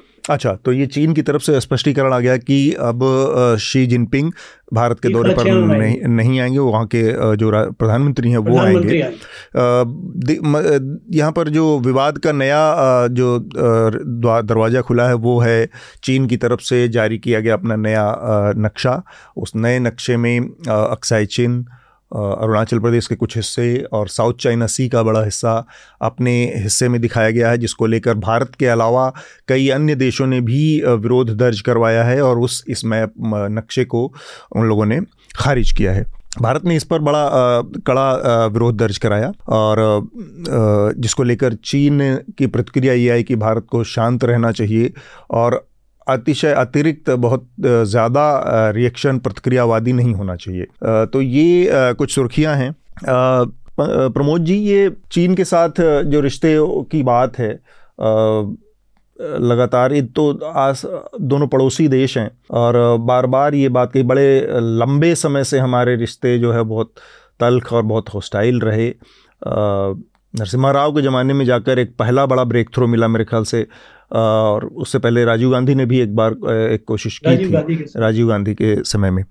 इसके बावजूद ये रिश्ते जो सीमा का विवाद है इसमें ऐसा लगता है मतलब हम अगर एक भारतीय के नज़रिए से देखें तो ये बात साफ़ हमेशा दिखती है कि चाइना जो है वो सीमाओं की जो इंटेग्रिटी है या उसकी पवित्रता है, उसको लेकर उसके अंदर कोई कमिटमेंट नहीं है। ये लगातार मतलब जो बासठ का युद्ध था, उसके बाद से ये चीज़ लगातार चलती चली आ रही है। तो ऐसे माहौल में दो, दोनों न्यूक्लियर पावर स्टेट हैं, दोनों पड़ोसी भी हैं और दोनों के जो, का जो व्यापार है वो बहुत ज़्यादा गहरा है। इसके बावजूद इतने बड़े व्यापार के, आमतौर पर ये कहा जाता है कि जहाँ पे व्यापारिक रिश्ते होते हैं, वहाँ पर बहुत सारी चीज़ें साइड में दरकिनार कर दी जाती हैं, नज़रअंदाज कर दी जाती हैं। पर चीन के मामले में हम देख रहे हैं कि हमारा व्यापार बहुत बड़ा है। इसके बावजूद ये जो रिश्ता है, ये जो जो सीमाई तलखी है, सीमा विवाद है, इसमें कोई ब्रेक थ्रू नहीं मिल रहा है, इसमें कोई, ऐसा नहीं लग रहा और दूसरा ये कि चीन की ये एक रणनीति के तौर पर भी नज़र आता है कि जब कोई बहुत महत्वपूर्ण मुद्दा होता है या मसला आता है जब कहीं कोई समिट होती है कहीं कोई मुलाकात होने वाली उससे पहले कुछ न कुछ सीमा के ऊपर कोई न कोई एक्शन कोई न कोई गतिविधि ज़रूर हो जाती है। एक तरह की दबाव बनाने की रणनीति के तौर पर भी चीन इसका इस्तेमाल करता है। आप अ, को क्या लगता है? आपकी पहल प्रतिक्रिया क्या हो है इस पर इस पूरे प्रकरण पर? हालाँकि आपने तो काफ़ी बड़े बड़े बड़े कैनवस पर कही है।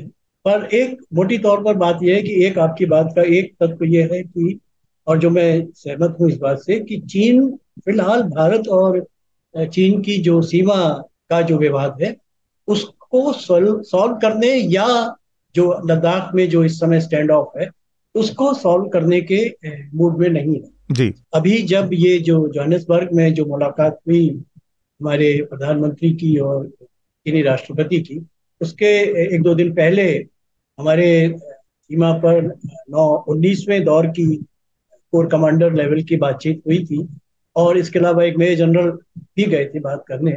उसमें शायद ये संभावना थी कि क्योंकि जिस इलाके के बारे में बात हो रही है वहाँ भारतीय सेना अभी गश्त करने के लिए जाती है तो उसको रोक देते हैं। जी। लोग ये इतना अधिक वैसे तो वो पूरा इलाका खाली है ना चीन ना भारत। लेकिन हम उस इलाके में जो पॉइंट है कुछ वहाँ तक गश्त करने का अधिकार चाहते हैं वो चीन उसमें हमको वहाँ तक नहीं आने देना चाहेगा वो उनको रोकते हैं। अब इसका एक हल ये है कि या तो लड़ाई झगड़ा हो या बातचीत करके सहमतियाँ हो जाए कि ऐसा किया जाएगा। जैसा कि जो हमने इसके पहले एक या दो जगहों पर समझौते किए भी हैं जहाँ पर दोनों पक्षों की सेनाएँ थोड़ा पीछे। फ़िलहाल चीन ऐसा नहीं चाहता है। चीन का कहना है कि हमें जो हमारे विवाद हैं उनको अपनी जगह पर बने रहने देना चाहिए। हमें बाकी कारोबारी या जो हमारे रिलेशन हैं उनको करना चाहिए बढ़ाना चाहिए। हम्म, लेकिन दरअसल ये सारी चीज़ें इस समय ग्लोबल जो हमारा एक तरीके से नई जो कोल्ड वॉर जैसी परिस्थितियाँ शुरू हो गई हैं उसका एक ये पार्ट है। खासतौर से जैसे भारत के जो उन्होंने नया स्टैंडर्ड मैप जारी किया है हाँ। जिसमें जो साउथ चाइना सी पूरा उन्होंने अपने उसमें दिखाया है तो वो केवल भारत का ही मसला नहीं है वो मलेशिया और वियतनाम और फिलीपींस ये ये सब और मलेशिया इन सब देशों की क्योंकि एक nine dash line South China Sea में चीन ने के नक्शे में आती है जिसके अंदर वो सारा इलाका अपना मानता है तो वो चीज़ें अभी और खास तौर से चूँकि एक संयुक्त राष्ट्र का एक यूएन क्लोज का एक फैसला है कि जो अंतरराष्ट्रीय जो आवागमन है समुद्री जी। उस पर किसी किस्म की रोक नहीं होनी चाहिए। तो वो चीन उसको मानने को तैयार नहीं होता। तो अमेरिका या जो पश्चिमी देशों का पक्ष है वो और चीन या रूस ये एक तरफ़ एक दूसरे के आमने सामने आ गए हैं। और इसमें अभी इकोनॉमिक और तमाम किस्म की विवाद खड़े होंगे। डॉलर, डी, डॉलराइजेशन हो रहा है डी अमेरिकनाइजेशन हो रहा है। तो ये उसका पार्ट है। भारत चूँकि क्रमशः धीरे धीरे ऐसा लगता है कि शायद चीन के कारण या किसी और कारण से अमेरिका के थोड़ा करीब चला गया है। तो चीन की प्रतिक्रिया इस रूप में हुई है। चीनी राष्ट्रपति जो हमारा जो 9-10 तारीख को दिल्ली में हो रहा है, उसके दो दिन पहले जकार्ता में जो आसियान की जो ईस्ट एशिया समिट और आसियान समिट होने वाले हैं उसमें आएँगे। तो पर वो भारत नहीं आएँगे।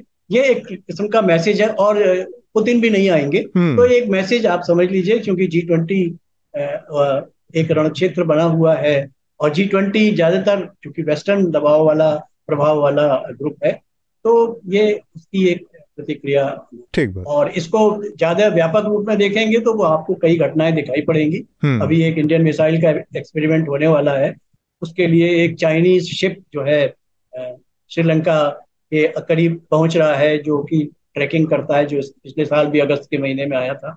तो ये सब चीज़ें होंगी और ऐसी कुछ घटनाएँ आपको सुनाई पड़ती रही इसमें एक चीज़ और है प्रमोद जी, मैं उस नज़रिए से भी कि जो व्यापार बहुत बड़ा है बार बार कहा जाता है, व्यापार बहुत बड़ा है उस दोनों देशों के बीच में, लेकिन एक दिक्कत है कि इस व्यापार में बैलेंस ऑफ़ ट्रेड हाँ, चीन के पक्ष में है। हमारा बहुत हम करीब सत्तर अरब डॉलर के आसपास जी। ऐसा है कि जो हमारा उद्योग और हमारा कारोबार है देश में भारत में जो खासतौर से इलेक्ट्रॉनिक इंडस्ट्री पूरी की पूरी आप देखिए जो सस्ता सामान मिलेगा जहाँ से आसानी से मिलेगा वहाँ से दुकानदार खरीदेगा। हमें नए जो जो भी उसके रास्ते हैं इन्वेंट्री और जो कहीं से लेने के वो हमें खोजने होंगे या खुद क्रिएट करने होंगे। हम्म। वो अभी दो दिन में नहीं हो जाएँगे। ये वेस्टर्न कंट्रीज़ अमेरिका और भारत ये सब मिल करके इसी दिशा में लगे हुए हैं। हम अगर उन्हीं चीज़ों को उपकरणों को हमारे हमारा देखिए जो ये फार्मेसी की जो इंडस्ट्री है बहुत दुनिया की सबसे बड़ी इंडस्ट्री है एक तरीके से। सबसे ज़्यादा हम जेनरिक दवाएँ बेचते हैं दुनिया भर में। लेकिन जो उनके जो बेसिक सॉल्ट हैं वो हमें चाइना से लेते हैं। तो ऐसी और बहुत सारी चीज़ें। तो वो जब तक उसका अरेंजमेंट नहीं ए, किया जा सकता तो ये सप्लाई चेन का एक प्रॉब्लम है।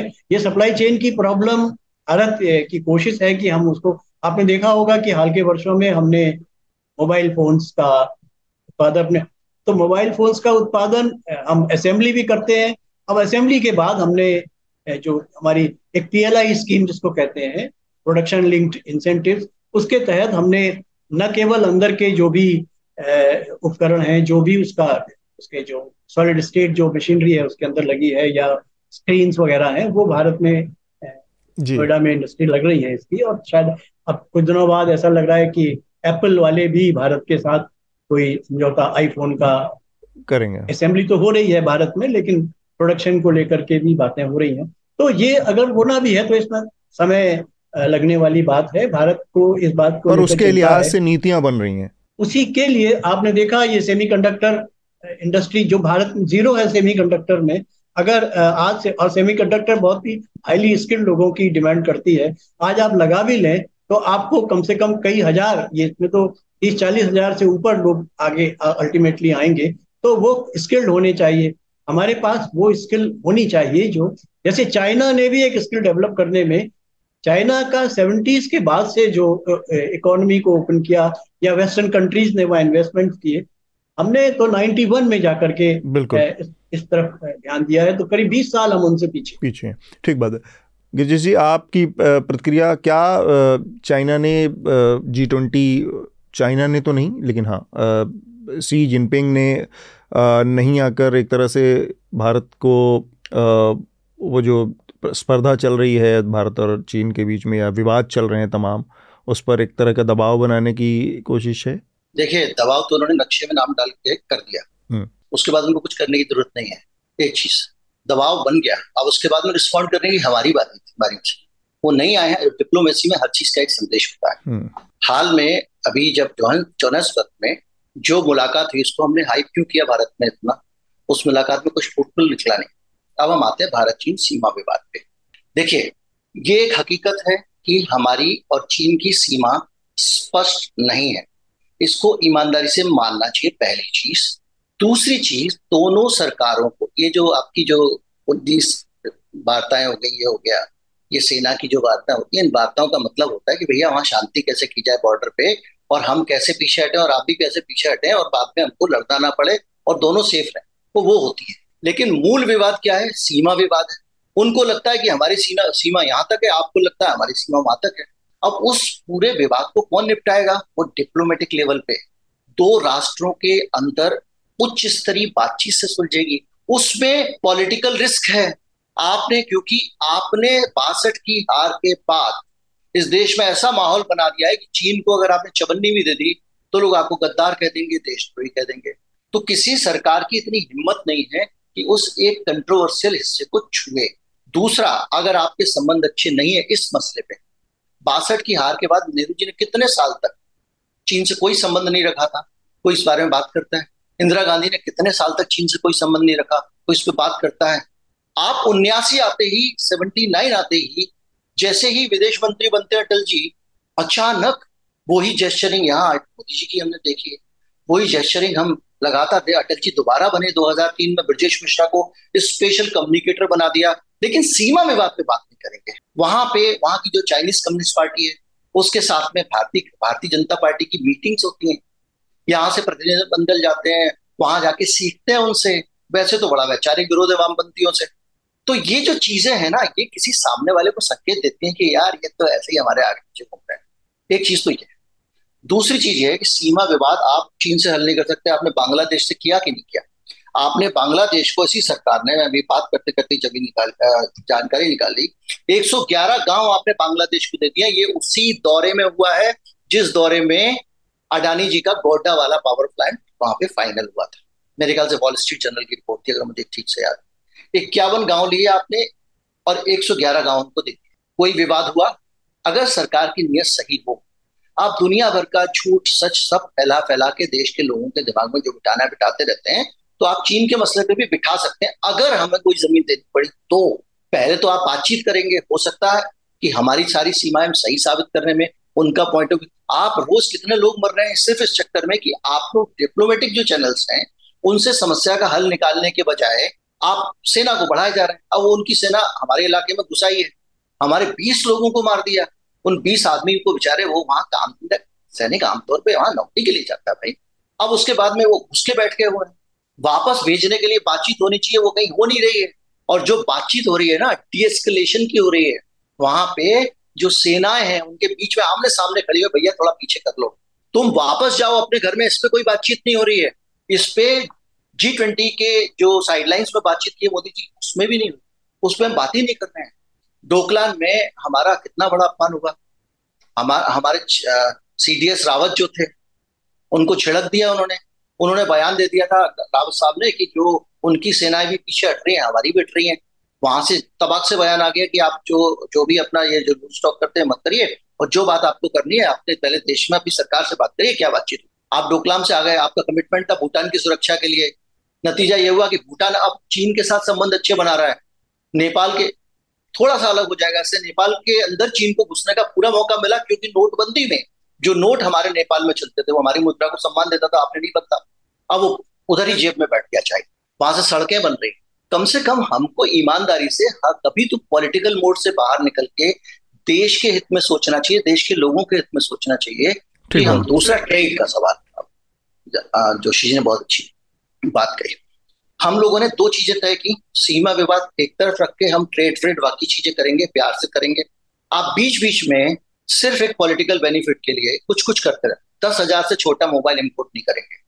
आप उस मोबाइल के वो अनअसेंबल्ड फॉर्म में इंपोर्ट कर रहे हैं और यहाँ उसका आगे से स्क्रीन लगा के, पीछे से डिब्बी लगा के बैटरी लगा के असेंबल कर रहा है और उसके बाद आप उसको इंसेंटिव दे रहे हैं मेक इन इंडिया के नाम पे। इंपोर्ट ज़्यादा हो रहा है एक्सपोर्ट कम हो रहा है ट्रेड डेफिसिट आ रहा है। नहीं एक बात और मैं कहना चाह रहा था कि जो। चाइना और इंडिया का जो बॉर्डर डिस्प्यूट है इसमें हम एलएसी पर बात कर रहे हैं। एल और सीमा विवाद को भी समझ लें एल का मतलब है लाइन ऑफ़ एक्चुअल कंट्रोल ये लाइन ऑफ़ एक्चुअल कंट्रोल उन्नीस सौ बासठ की लड़ाई में जो स्थिति थी उसको बनाने की ज़रूरत है। यानी अभी विवाद उस पर है। उन्नीस सौ बासठ की लड़ाई के बाद ये मान करके कि जहाँ तक चीन आ गया था या जहाँ तक भारत था वो लाइन को उसको लेकर के अभी विवाद है। कोई सीमा पर तो अभी कोई बात ही नहीं है कि जो एक्चुअली हमारा जो सीमा का विवाद है वो नहीं है। एल हम्म। का विवाद है। तो ये एलएसी के विवाद को लेकर के भी अभी चूँकि मैप है नहीं कोई ऐसा मैप नहीं है जो ये बताए कि आप यहाँ पर थे या हम यहाँ पर थे। तो ये सारे विवाद इस तरह की चीज़ों में होते हैं और ये चलेंगे। दावे प्रतिदावे रहेंगे सबके यहाँ इसको हाँ, इसको सुलझाने की दिशा में काम होना चाहिए भले ही धीरे हो दिखे तो। ठीक बात है। उसकी बात जहाँ तक व्यापार का सवाल है ये जो आपने सप्लाई लाइन अल्टरनेटिव की बात की जो अमेरिका कह रहा है कि सप्लाई लाइन अल्टरनेटिव उसको चाहिए क्यों चाहिए? कोरोना का बहाना बना के चीन ने जिस सिटी में इलेक्ट्रॉनिक कंपोनेंट बनते हैं चिप्स बनती हैं उस सिटी में लॉकडाउन लगा दिया ज़ीरो टॉलरेंस के नाम पे गिनती के उंगलियों में गिनने लायक केसेस आए थे। अमेरिका ने पूरी दुनिया में लॉकडाउन बेचा था। और नतीजा ये हुआ कि वहाँ पे क्राइसिस होना शुरू हो गया। सप्लाई रुक गई सप्लाई में गैप आ गया सप्लाई लाइन की कंटिन्यूटी टूट गई। अब अमेरिका चाहता है कि उसका अल्टर उसकी ये सप्लाई लाइन अल्टरनेटिव मतलब अमेरिका की सप्लाई लाइन अल्टरनेटिव है। उसको वो भले ग्लोबल सप्लाई लाइन की बात कहते हैं।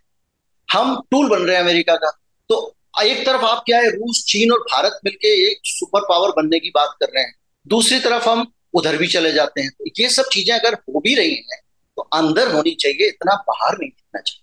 इसके कारण चीन के साथ में हमारे संबंध जो सुधरने चाहिए वो भी नहीं सुधर पा रहे। हैं ये यहाँ पे कहीं ना कहीं पॉलिसी की जो क्लैरिटी है कभी तो हम चीन के साथ दिखते हैं। अमेरिका हमको धमका रहा होता है आप उधर मत जाइए कल के दिन चीन आपके साथ गड़बड़ करेगा तो हम साथ खड़े नहीं होंगे। ठीक बात है। दूसरी तरफ़ हम अमेरिका की तरफ़ चले जाते हैं वो उससे थोड़ा सा एक क्लैरिटी नहीं आता। विकास? जी। आपने सुना बहुत सारी बातें हुई चीन को लेकर और रिश्तों को लेकर बॉर्डर पे विवाद को लेकर। हम अगला जो विषय है जिस पर हम बात करेंगे अपने दोनों मेहमानों से, वो है ओसीसीआरपी की रिपोर्ट और अडानी समूह के ऊपर के खिलाफ जो नए सबूत सामने आए हैं, आपने भी वो स्टोरी पढ़ी। थोड़ा सा अगर आप इसके बुलेट पॉइंट्स हमारे सामने रख पाएँ और हम फिर इस पर आगे बात करेंगे कि इसके महत्वपूर्ण बिंदु क्या रहे। जो अडानी समूह वाली स्टोरी के साथ। जी जी। कुछ हद तक तो सर हम चर्चा के शुरू में बात कर चुके हैं उस पर हम्म। और मोटा मोटी हिस्सा वही है कि हिंडनबर्ग ने जो आरोप लगाए थे और हिंडनबर्ग ने ट्वीट भी किया कि फाइनली लूप जो है वो क्लोज हो गया। थे गैप थे वो फिल हो गए हैं।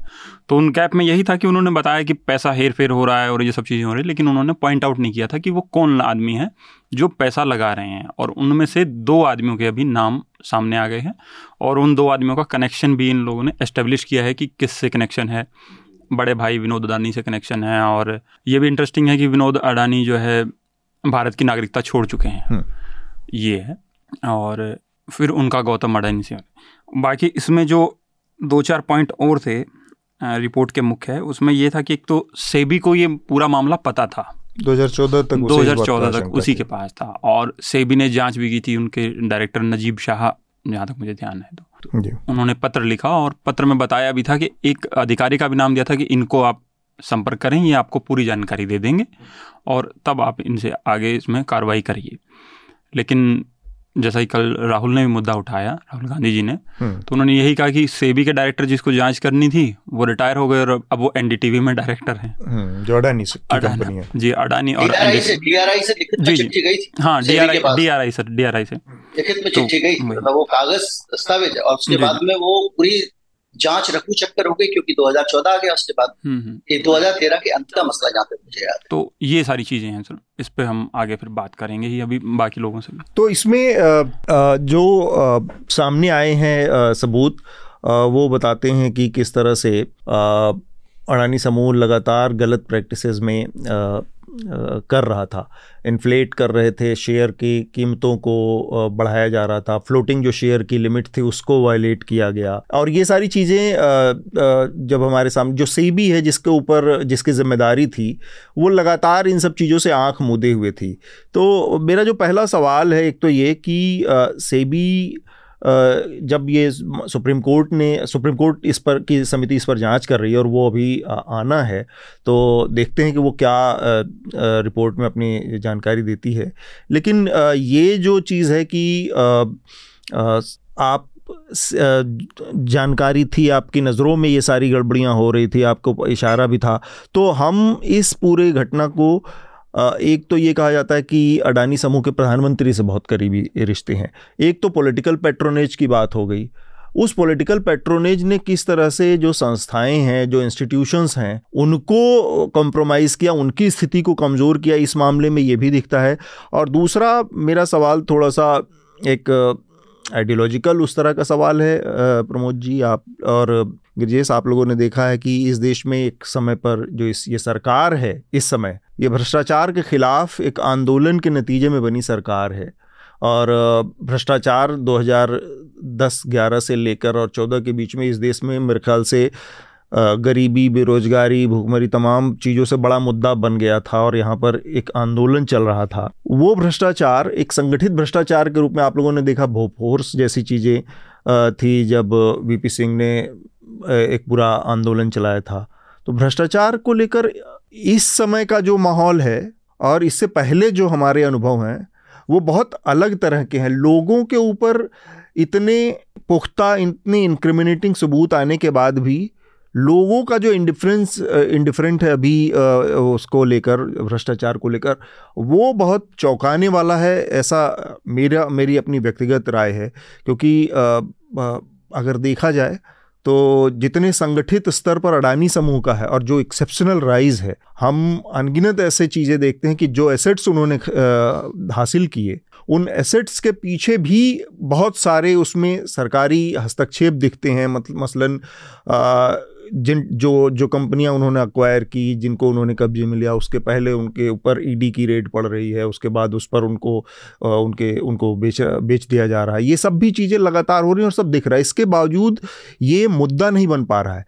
तो ये क्या केवल इसको इस स्किल के ऊपर छोड़ दिया जाए कि एक सरकार है इस समय जो सत्ता में वो चीज़ों को बहुत अच्छे से मैनिपुलेट कर सकती है उसका उसमें मास्टरी है मैनिपुलेशन में या कहें चीज़ों को अपने पक्ष में मोड़ लेने में।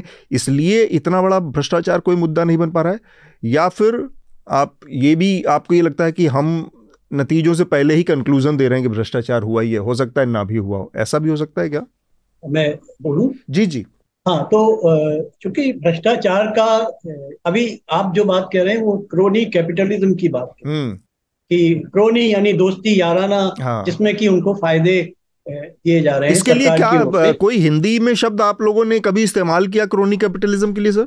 कुछ लोग यार यारबाज पूंजीवाद या ऐसे ही कहते एक हैं किसी ने पता नहीं कितना से आवारा पूंजीवाद किसी ने कहा। आवारा पूंजीवाद भी एक शब्द हाँ। चला काफ़ी। जी। लेकिन आवारा में और इसमें क्रोनी यार क्रोनी में फ़र्क यह है कि क्रोनी का मतलब है आपका कोई चमचा या आपका कोई मित्र या आपका कोई आवारा तो फिर कोई भी हाँ। आवारा पूंजी हो गई। तो पूंजीवाद की जो की बजाय इसको याराना पूंजीवाद कहा जाए। ग्यारह ना हुआ ना। हाँ। तो जो ये हमारी जो प्रॉब्लम है एक तो पूंजीवाद की जो व्यवस्था या जैसी भी है इसमें एक तो मॉरिशस या ऐसे देशों से जो भारत में पूंजी आना या भारत से पूंजी वहाँ जाना ये इशू कोई आज का नहीं है ये हम्म, इशू हमेशा हम्म। से हमारे देश में रहा है। बिल्कुल। और उसको हमारे इंस्टीट्यूशंस कितने मज़बूत हों जो भी इसकी जाँच करते हैं या जो इन पर नियंत्रण रखते हैं अ, सेबी खासतौर से जो शेयर मार्केट वगैरह को देखती है या दूसरे जो एनफोर्समेंट डायरेक्टरेट वगैरह जो आर्थिक अपराधों की पड़ताल करते हैं सीबीआई वगैरह। तो हम अभी ये मानकर चलते हैं कि ये सरकार के प्रभाव और दबाव में काम करते हैं। जिस वक्त ये आपकी 2010 के अगस्त के महीने में जिस वक्त ये अन्ना हजारे वाले इशू पर जब संसद में बात हो रही थी तो ये सारे विषय उस समय भी थे। फिर बाद में सुप्रीम कोर्ट के एक जज ने जब तोता पैरट कहा इसको सीबीआई सीबीआई को। तो भी ये बात आई उसके बाद से भी अभी चल रही है।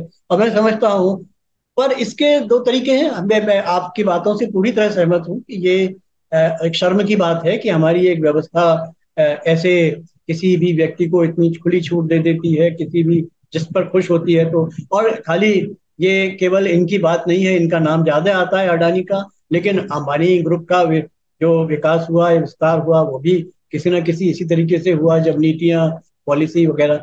और मैं नहीं समझता कि कोई ग्रुप जिसमें टाटा भी शामिल है, कि इन सब चीज़ों से बच करके ये सब काम करता होगा, पर हम टाटा ग्रुप को थोड़ा सा अलग मान के चलते हैं, वो बड़े जिम्मेदार वगैरह हैं। लेकिन जब व्यावहारिक राजनीति में आते हैं, टाटा ग्रुप भी जिस समय कलकत्ता से बंगाल से जो सिंगूर वगैरह से जो हटा करके लाए तो उनको गुजरात में जगह मिल गई।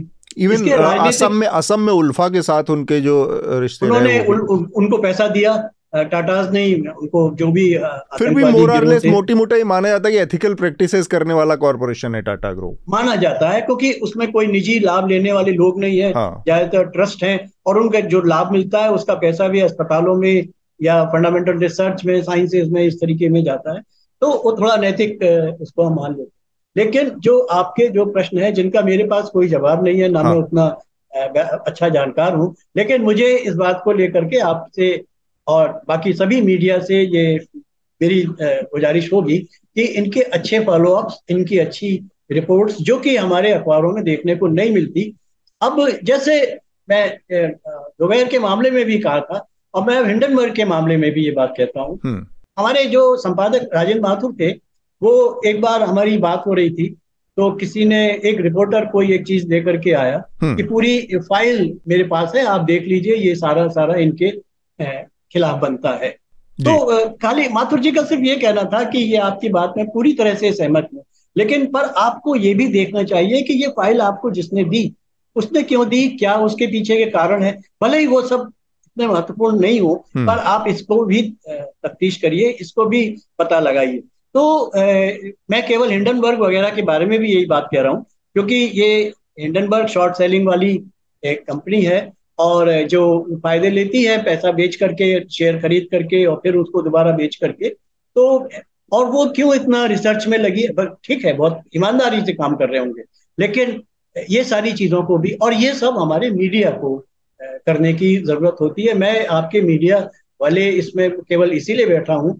मेरा कोई मैं राजनीतिक दृष्टि से विचार व्यक्त करना ही नहीं हम्म। चाहता क्योंकि मेरे भी होंगे पर उन विचारों को मैं आपके सामने व्यक्त करके क्यों अपने पत्रकार के रूप में आपकी जी। मैं समझता हूँ कि जो मुझे कहने की ज़रूरत है वो ये कि मेरी पत्रकारिता में मेरी साख बनी होनी चाहिए आप मुझ पर भरोसा करें कि जो मेरी बात है उस पर ध्यान देने लायक बात है हाँ। उसमें फैक्ट्स होने चाहिए और ध्यान देने लायक हो। भले ही आप संभव है कि आप मेरे दृष्टिकोण से या मेरी जो विचारधारा से भी असहमत हो हम्म। पर आप मेरी बात को ध्यान देने इतनी मेरी साख होनी चाहिए। तो अभी ये जो बात आप कह रहे हैं ये चूँकि हिंडनबर्ग की कली की रिपोर्ट आ रही है इस पर थोड़ा इंतज़ार करें वेट करें। मैं अडानी समूह को कहीं से भी धुला हुआ या कहीं से भी पवित्र या वो नहीं मानता मैं ये भी मानता हूँ जो तथ्य बता रहे हैं कि गुजरात के जो मोदी जी हैं या जो अमित शाह वगैरह हैं उनके साथ उनके बहुत अच्छे रिश्ते हैं। और ये क्रोनी कैपिटलिज्म और इसके अलावा बहुत सारे और भी लोग होंगे।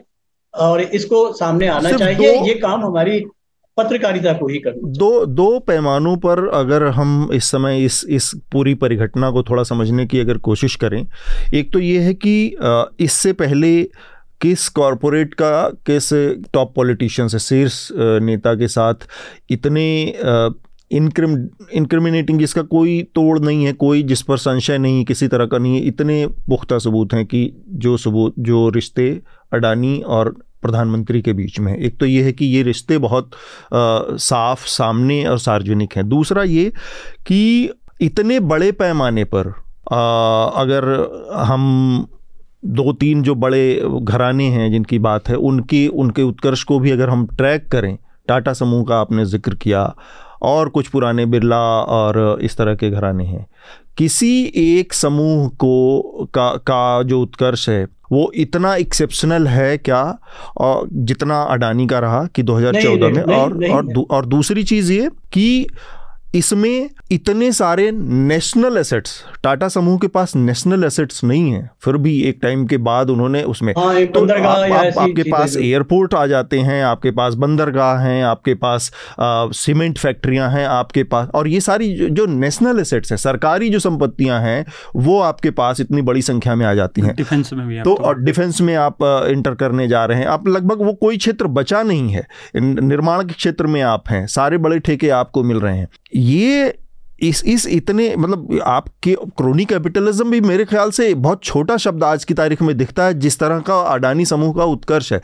ओसीसीआरपी की रिपोर्ट बताती है कि एक आदमी के उसमें एक सिंगल दो आदमी केवल एक ही कंपनी में सारा पैसा लगाए जा रहे हैं, लगाए जा रहे हैं, लगाए जा रहे हैं। और हमारी इतनी सारी इकोनॉमिकल ऑफेंसेस विंग एजेंसी ये वो सही भी तमाम लोग किसी को ये नज़र नहीं आ रहा था संस्थाएँ काम नहीं कर दी प्रधानमंत्री तो ये सिर्फ़ और सिर्फ़ इतना ब्रेजन पोलिटिकल जो सुप्रीम कोर्ट में जो अभी चल रहा है जो मामला अब उसमें ये एक और चीज़ ऐड होगी क्योंकि अभी तो वो सेबी को रिपोर्ट देनी है सुप्रीम कोर्ट को। तो अभी अभी तो केस खत्म नहीं हुआ है। आ, उसमें इंतज़ार करिए क्योंकि अदालत के सामने जो बात आप कह रहे हैं इस बात को कहने वाले कई नहीं बड़े इसका इसमें दूसरा इसका हिस्सा कि इसका एक पॉलिटिकल वो होना चाहिए जो कि जेपीसी है। क्यों? क्या एक सामूहिक जो कलेक्टिव जो लोकतंत्र की जो, का जो कॉन्सेप्ट है इसमें इतने बड़े जेपीसी की मांग कौन कर रहा है? राहुल गांधी कर रहे हैं ना? क्यों कर रहे हैं? इसके पहले की जो जेपीसी है जेपीसी का मतलब राहुल गांधी इसका राजनीतिकरण चाहते हैं हाँ। जो कि 2024 के चुनाव के लिए जी। अच्छी बात है आप अगर जेपीसी ला सकते हैं करिए। और राजीव गांधी को इसका राहुल गांधी को इसका राजनीतिकरण करने का हक है वो करे।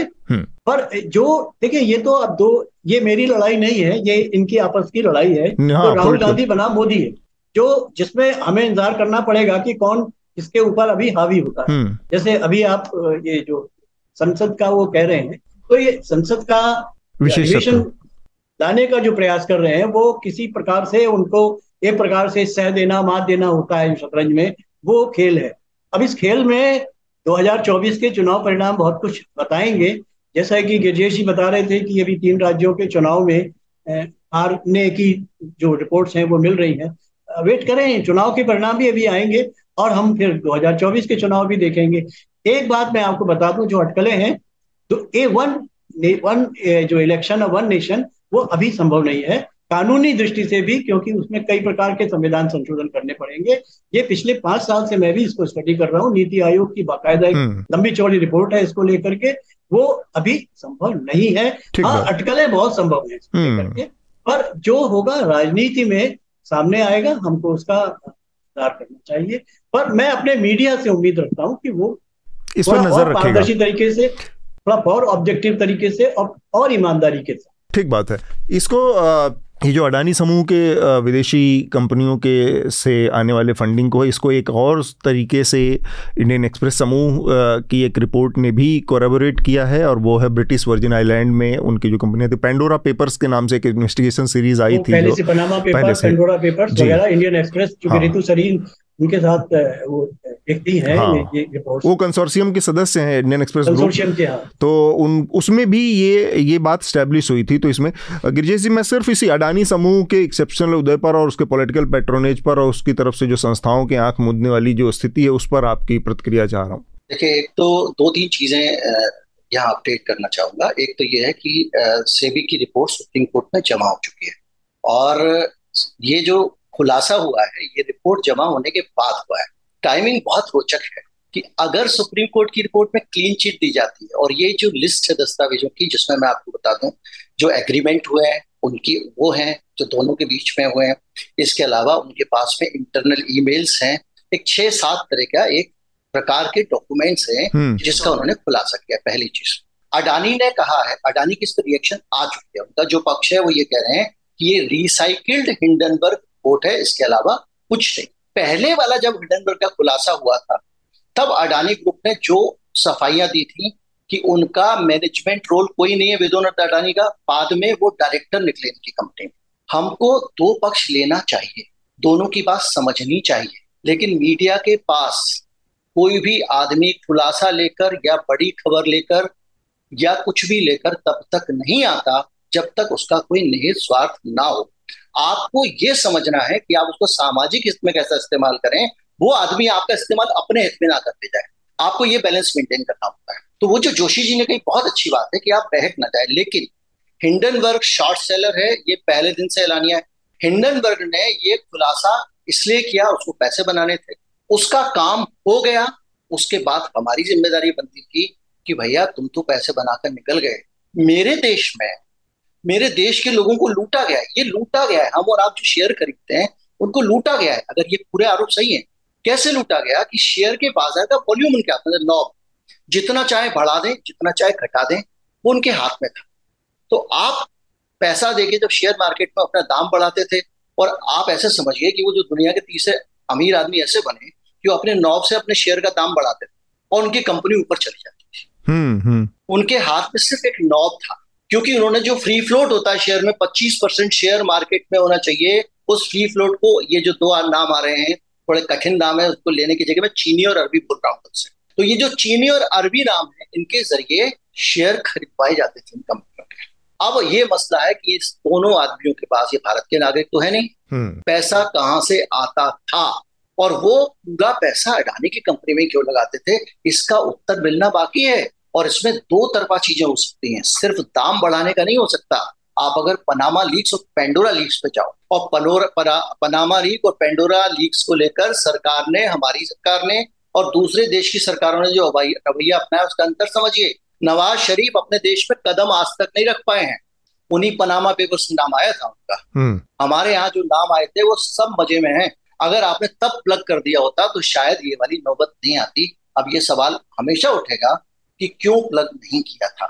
और बता दूँ आपको, हिंदुस्तान में जो रिश्वत खोरी होती है, मैं आपको जो पैसे देता हूँ, वो पैसे ये जो बाबू आबू लेवल के होते हैं ना लोग, जो छोटे मोटे आई एस अधिकारी, उन तक ही होता है पेमेंट बाकी देखिए, चंदा कोचर का केस आपको याद होगा। भुगतान ऐसे नहीं होता। भुगतान ऐसे होता है कि एक कंपनी के अंदर अभी इनका ये जो लैंड फॉर जॉब स्कैम आया था, तेजस्वी यादव का, उसमें यही तो था। एक कंपनी पैसों से भरी हुई कंपनी है, उसके पास खूब संसाधन है। उसको सस्ते में तेजस्वी यादव को बेच दिया गया तो वो पैसे ऐसे ट्रांसफ़र हो गए। तो भारत में ऐसा करेंगे तो तेजस्वी यादव फंस गए।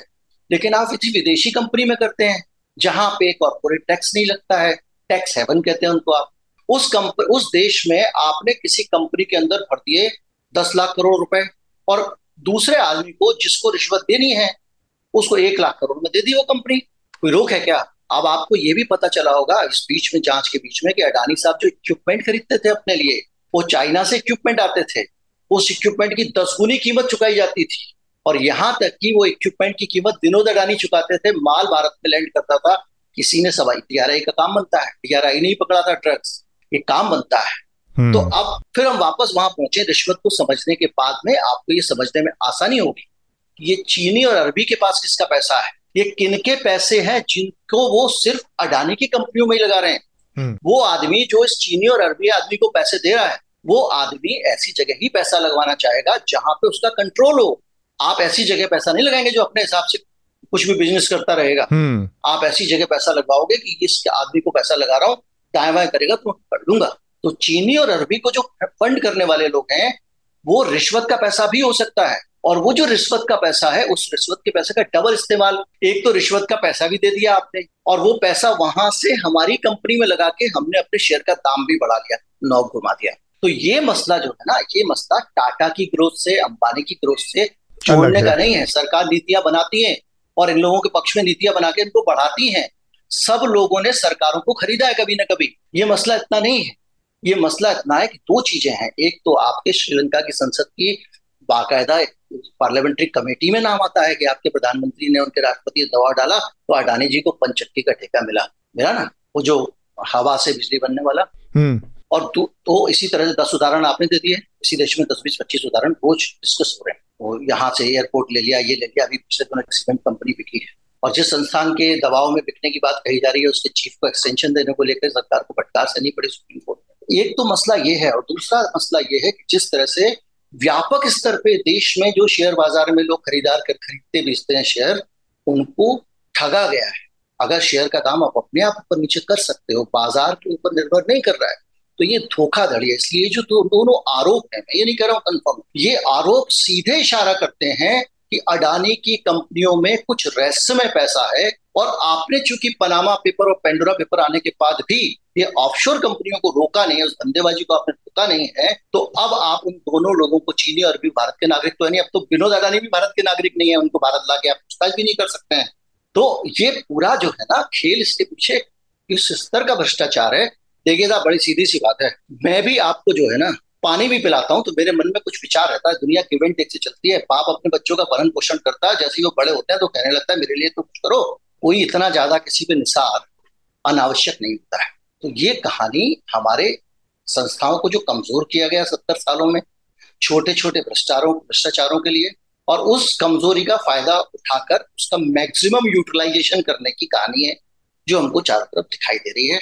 और उसमें ठगा जा रहा है इस देश का आम नागरिक में और आम ये कहना चाहता हूँ। ठीक बात तो हम चूँकि समय काफ़ी हो गया और प्रमोद जी को जाना भी है मैं सबसे पहले उनसे रिकमेंडेशन ले लेता हूँ इस हफ़्ते का। रिकमेंडेशन अपनी हमारे श्रोताओं को क्या देंगे प्रमोद सर? देखिए श्रोताओं में आपके मेरा ख्याल है पत्रकार काफ़ी होते होंगे या सामान्य श्रोता भी होते होंगे।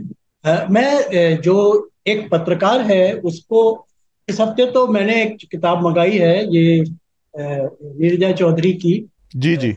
ये इसको पढ़ रहा हूँ। हाउ प्राइम मिनिस्टर डिसाइड ये नीरजा चौधरी अब तो आपकी भेंट हुई होगी कभी। सीनियर जर्नलिस्ट हैं इंडियन एक्सप्रेस में थी। और काफ़ी अच्छा मॉडरेट किस्म की पत्रकार हैं। इंडियन एक्सप्रेस से नहीं है लेकिन मॉडरेट से मेरा आशय यह है कि बड़ी सज्जन और सहज व्यवहार में है। उनकी किताब भी उसी अंदाज में लिखी गई है। लेकिन उन्होंने बहुत से तथ्य अंदर से ऐसे दिए हैं जो आपको थोड़ा सा नई जानकारी देंगे अच्छा लगेगा। और ये इंदिरा गांधी से लेकर के और मोदी जी तक के समय इसमें उन्होंने मोदी मोदी को छोड़ दिया है। मोदी मतलब हाँ, उसके पहले के जो क्योंकि मैं नीरजा जी से बात हुई मेरी उस कार्यक्रम में जब लॉन्चिंग में तो उनका यही कहना था कि और ये भी अपने आप में एक स्टेटमेंट है इसको भी हम आप इस पर भी कमेंट कर सकते हैं। उन्होंने यही कहा कि जितना कॉन्फिडेंस उनको बाकी प्राइम मिनिस्टर्स की कार्यशैली और उनके फैसलों के बारे में था वो कॉन्फिडेंस मोदी के कार्यकाल के बारे में नहीं आ पाया क्योंकि फैसलों के बारे में किसी को जानकारी नहीं होती कलेक्टिव डिसीज़न मेकिंग का हाँ। आपकी प्रक्रिया बहुत कमज़ोर है तो इनसाइड इन्फॉर्मेशन नहीं है ये उनका कहना था ये अपने आप में एक स्टेटमेंट बताता है कि कैसे जो सरकार इस समय है मोदी के जो अंदरूनी जानकारियाँ मेरे पास नहीं है तो ये इसमें मतलब भारत के छह सात प्रधानमंत्रियों की के, के दौरान अच्छा वो उनकी रिपोर्टिंग का भी एक्सपीरियंस है लेकिन हाँ। कुछ और जानकारियाँ भी हैं तो वो मुझे लगता है कि इस किताब को अगर आप भारत की राजनीति को समझना पढ़ना और उसका थोड़े पिछले दो दो तीन दशक के अतीत को समझना चाहते हैं तो उसमें ये एक मददगार है। जी। बाकी मैं समझता हूँ जैसे अगर मैं कभी रिकमेंड करूँ तो जैसे गांधी जी की हिंद स्वराज को रिकमेंड किया जाता है हम्म। वैसे ही मैं कहूँगा कि अंबेडकर की एनिलेशन ऑफ़ कास्ट को पढ़ना चाहिए। बिल्कुल। और उस कि, उस किताब के चूँकि वो तो जब कभी जो वो भाषण होना था और वो नहीं हुआ वो उसके हुआ बाद वो। प्रकाशित हाँ। हुई फिर गांधी जी ने उसके जवाब में कुछ लिखा और फिर अंबेडकर ने उसका जवाब दिया फिर गांधी जी ने उसके जवाब में लिखा अगर इसका पूरा पढ़ना बेहतर होगा ताकि हमको भारत की हिंदू जातीय प्रणाली की और उसके अंदर के अंतर विरोधों की खासतौर से गांधी के विचारों की और अंबेडकर के विचारों की जानकारी लेनी है तो उस किताब को पढ़ा जाना चाहिए। बाकी और बहुत सारी किताबें हैं लेकिन ये एक छोटी सी किताब है। बहुत बिल्कुल। लंबी नहीं है क्योंकि भाषण है। हाँ। तो भाषण से जो बातें निकली है लेकिन वो अच्छी बहस है। हाँ। इस इस इन्हीं दिनों एक मनोज मिट्टा की किताब आई है battles for the equality Hindu India तो ये जो हमारे दलित जातियाँ हैं इनके साथ जो कई प्रकार के आप अत्याचार कहिए वायलेंस कहिए या हिंसा जो भी हुई है और उसके क्योंकि एक बात यह है कि खाली दलित ही हिंसा की बात नहीं है। भारत में तो हिंदू मुसलमान झगड़े हुए हैं दलितों के झगड़े हुए हैं और दूसरे भी कई प्रकार के जो सामाजिक हमारे समूह हैं उनके आपस के झगड़े होते रहे हाँ। लेकिन एक दलित इशू में यह है कि उनको न्याय मिलने में जैसे एक मुकदमा उन्होंने बताया जिसमें फांसी की सजा हुई है किसी हत्या के चक्कर में बाकी होती नहीं। दूसरी तरफ़ ये भी सच है कि भारत की जेलों में अगर आप देखें या जो फांसी और पाए सजा या उन्हें अपराधियों में भी देखें तो आपको उनमें दलितों की संख्या अपेक्षाकृत और उनसे ज़्यादा मिलेगी बिल्कुल तो इसका एक कारण शायद ये भी हो सकता है कि वो उनके अपराधी में उनकी भाव उनकी भागीदारी शायद ज़्यादा हो समूह की लेकिन ये भी है कि उनको न्याय को प्राप्त करने की ताकत उनके पास कमज़ोर है। एक किताब में और से तो बहुत सारी किताबें हैं पर एक मैं किताब लोगों को सजेस्ट करूँगा ये माइकल सेंडल की है वट मनी कांट बाय तो ए, ए, ये वट मनी कांट बाय ये ये किताब है आज से करीब दस साल पहले मैंने खरीदी थी लेकिन मैं हमेशा लोगों को सजेस्ट करता हूँ कि इस किताब को पढ़ें कि ये जो मनी से जो आजकल चीज़ें जो मार्केटिंग और तमाम चीज़ें खरीदी जा रही हैं उसका अंत कहाँ पर है और कैसे है? हम्म। जैसे आपने हरारी है तमाम किताबें पढ़ी हैं लेकिन ये इनका नाम कम सुना होगा लेकिन ये बहुत अच्छी किताब है। ये मुझे गिरीश चंद्र मिश्र एक मार्क्सवादी इकोनॉमिस्ट होते थे उनकी डेथ हुई उन्होंने मुझे सुझाव दिया था। इसके अलावा मेरा सुझाव ये है कि अगर आप हालाँकि मैं हिंदू अखबार के जो बायस है उससे सहमत नहीं रहता हूँ। कई बार मुझे उनमें अत्यधिक मिलता है लेकिन अखबार अपेक्षा बेहतर संतुलित अखबार की कवरेज है उसकी। तो उनके एडिटोरियल्स का जो ये कलेक्शन आता है हम्म। ये मैं इनका खरीदता हूँ तो अच्छा। तो ये इनको भी आप अगर मंगवा सकें पढ़ सकें तो पढ़ें इसके अलावा वेबसाइट्स में अगर आप मेरा सुझाव है अगर आप द वायर को पढ़ते हैं तो स्वराज्य को भी पढ़ें हम्म। मैं पत्रकार के रूप में ये सुझाव दे रहा हूँ ना मैं स्वराज्य का पक्षधर हूँ ना मैं वायर का पक्षधर हूँ लेकिन अगर आप पत्रकार हैं और पत्रकार की निगाहें हमेशा एक आर्ग्यूमेंट का जवाब दूसरे आर्ग्यूमेंट से भी लेने की। ये कोई वैसी लड़ाई नहीं है। हाँ। और ना मैं पत्रकारिता में तटस्थता का समर्थक हूँ। मैं तो ऑब्जेक्टिविटी की बात करता हूँ। कुछ लोग तटस्थ तटस्थ शब्द एक आजकल लाने लगे हैं। पत्रकारिता में तटस्थ वगैरह कुछ नहीं होता। हाँ ये मैं मानकर चलता हूँ कि राहुल गांधी और मोदी की लड़ाई उनकी आपस की लड़ाई है मेरी लड़ाई नहीं है। हाँ सांप्रदायिकता या जो जातीयता या जो इस प्रकार के जो विद्वेष फैलाने की अगर प्रवृत्ति बीजेपी की है या मोदी की तो मैं उसके खिलाफ हूँ। हम्म। तो इन चीज़ों को हमें पर ये सबको अपनी समझ बनानी होती है। पत्रकार के रूप में मैं किसी पर कोई वो नहीं करना चाहता। बाकी तो भाषण और उपदेश देने से कोई अंत नहीं है वो दिए जा सकते। ठीक बात। गिरजेश जी आप क्या रिकमेंड करेंगे? मैं लोगों से सिर्फ़ कुछ कहना चाहता हूँ। तो बहुत ज़रूरी है इस देश के लिए आज की तारीख में आज के दौर में। आप कैसे तय करते हैं कि आपको किस तरफ़ होना है? देखिए एक तरफ़ तो आपको होना ही पड़ेगा समाज में। और ये पत्रकारों के लिए भी है। आप एक मैच हो रहा है, मान लीजिए, कबड्डी का मैच हो रहा है या टेनिस का मैच हो रहा है। आप दर्शक दीर्घा में बैठे हुए किसी खिलाड़ी के फ़ैन नहीं है। या क्रिकेट में, मान लीजिए, आप देख रहे हैं कि उस खिलाड़ी ने छक्का मार दिया तो आप ताली बजाने लगे उसने कैच छोड़ दिया तो आप सर पकड़ने लग गए। आप अंपायर हैं। आपको ये देखना है कि वो नो बॉल तो कोई नहीं फेंक रहा है। और जो भी नो बॉल फेंके, उसको आपको पकड़ना है, ये नहीं सोचना है कि यार इसकी नो बॉल पकड़ी मैंने उसकी चार लोग नो बॉल पकड़ ली उसकी तो मैंने एक भी नहीं पकड़ी तो मेरा मैं निष्पक्ष नहीं रहा। ऐसा नहीं होता जो बैटिंग कर रहा है उस पर नज़र रखिए। देश आपका है। वो आपके देश को चला रहा है। वो नियमों और कानूनों में रहकर चला है। अगर वो कार, आप फर्जी मुठभेड़ होती है आप ताली बजा ऐसे नहीं चलेगा ऐसे चलेगा तो एक दिन आपके साथ हो जाएगी। तो आपको अपनी भूमिका अंपायर की रखनी है। ये नहीं करना है कि अभी अडानी का हुआ तो क्या? टाटा ने भी तो किया था उसने भी तो किया था उसने भी तो किया था करके आप अडानी वाले को छोड़ दो। नहीं जब गलत होगा जब नो बॉल पड़ेगी तभी हम नो बॉल देंगे भाई हम्म, पहले किसी तीसरे मैच पहले अगर किसी दूसरे वाले ने नो बॉल डाली इसका मतलब थोड़ी इसको छोड़ देंगे। तो हमको अंपायर के तौर पे देखना है फ़ैन के तौर पे नहीं देखना है हम अनचाहे में फ़ैन बन गए। एक किसी एक पार्टी का बन गया दूसरी पार्टी का बन गया। किसी को राहुल गांधी में हैंडसम ड्यूट दिखता है पुशअप लगाता है मोटरसाइकिल चलाता है उसके पीछे हो लिया फिर वो गलत भी करेगा तो उसको सही कहेगा। ऐसे ही मोदी जी के केस में होता है। तो ये मत करो भैया आपका देश इसी चक्कर में बर्बाद हो रहा है। नियम से चलो जो नियम को तोड़े वो तो कोई भी हो कान खींचो। ये एक रिकमेंडेशन मेरी इस देश की ठीक जो मैं चाहता विकास आप क्या रिकमेंड करेंगे? सर एक रिकमेंडेशन तो प्रमोद जी ने बता दी एनालिजेशन ऑफ़ कास्ट जिस पर बात हम्म, मैं इस हफ़्ते कुछ ऐसा रिकमेंड करूँगा जो दर्शकों को इस पूरी चर्चा से इतर है मामला। हाँ। एक पाकिस्तानी फ़िल्म है ज़िंदगी तमाशा। हम्म। और उसके इर्द गिर्द भी बहुत सारा तमाशा हुआ है तो वो यूट्यूब पे फ्री उपलब्ध हो गई है। अच्छा। तो गुड दर्शकों को चाहूँगा वो देखें एक बार और तो ये उस- किस तरह की किस जनर की फ़िल्म है? मतलब कॉमेडी है पॉलिटिकल सेटर क्या है? या ये सीरियस फ़िल्म मतलब ऐसी है कि ये एक बुज़ुर्ग आदमी की कहानी है। अच्छा। और वो कहानी वहाँ की कहानी बताने की ज़रूरत नहीं है नहीं तो लोगों वो ही है नहीं नहीं नहीं स्पॉइलर नहीं देना। तो बुज़ुर्ग आदमी की कहानी है और उसकी ज़िंदगी में किस तरीके से हाँ। सारी चीज़ें होती हैं। अगर मतलब ये आपका जो रिकमेंडेशन वाला कॉलम कुछ इस तरह की रिकमेंडेशन के लिए तो तमस मैं रिकमेंड करूँगा आज की सबसे बड़ी ज़रूरत है भीष्म शादी का सबको पढ़ना चाहिए। ठीक बात। और पढ़ नहीं सकते हैं वीडियो देखिए। हाँ। ठीक बात।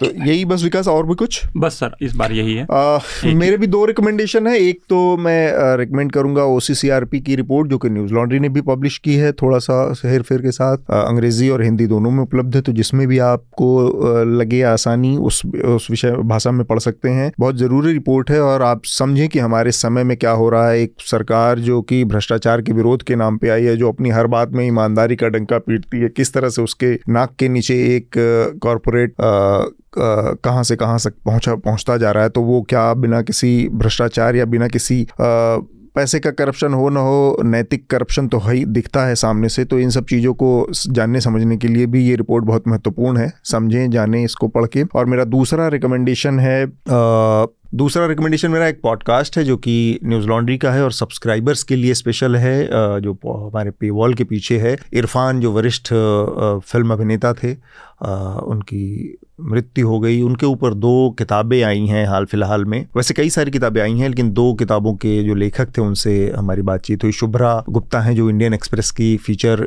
एडिटर हैं, और इसके अलावा अजय ब्रह्मात्मज हैं, जो कि हिंदी में फ़िल्मों के ऊपर लिखने, पढ़ने और उसके क्रिटिक के लिए मशहूर हैं। इन दोनों की इरफान पर आई किताब को लेकर हमने बहुत लंबी चौड़ी एक बातचीत की, वो पॉडकास्ट बनाया है उस पर। Let's talk about Irfan. तो ये न्यूज़ लॉन्ड्री पर आपको मिलेगा। ये दो मेरे रिकमेंडेशन है। इसके साथ ही हम आज की अपनी चर्चा को यहाँ पर रोकेंगे। हमसे जुड़ने के लिए गिरिजेश जी प्रमोद जी विकास आप सबका बहुत बहुत शुक्रिया। नमस्कार। नमस्कार धन्यवाद। News laundry is possible because of our paying subscribers we don't run on corporate और government ads you too can be part of changing the news model Go to newslaundry.com slash subscription. Be a part of the community that pays to keep news independent. For the smoothest News Laundry experience, download our app, watch our shows, listen to our podcasts, read our reports, stay informed, pay for news, protect democracy, save the world.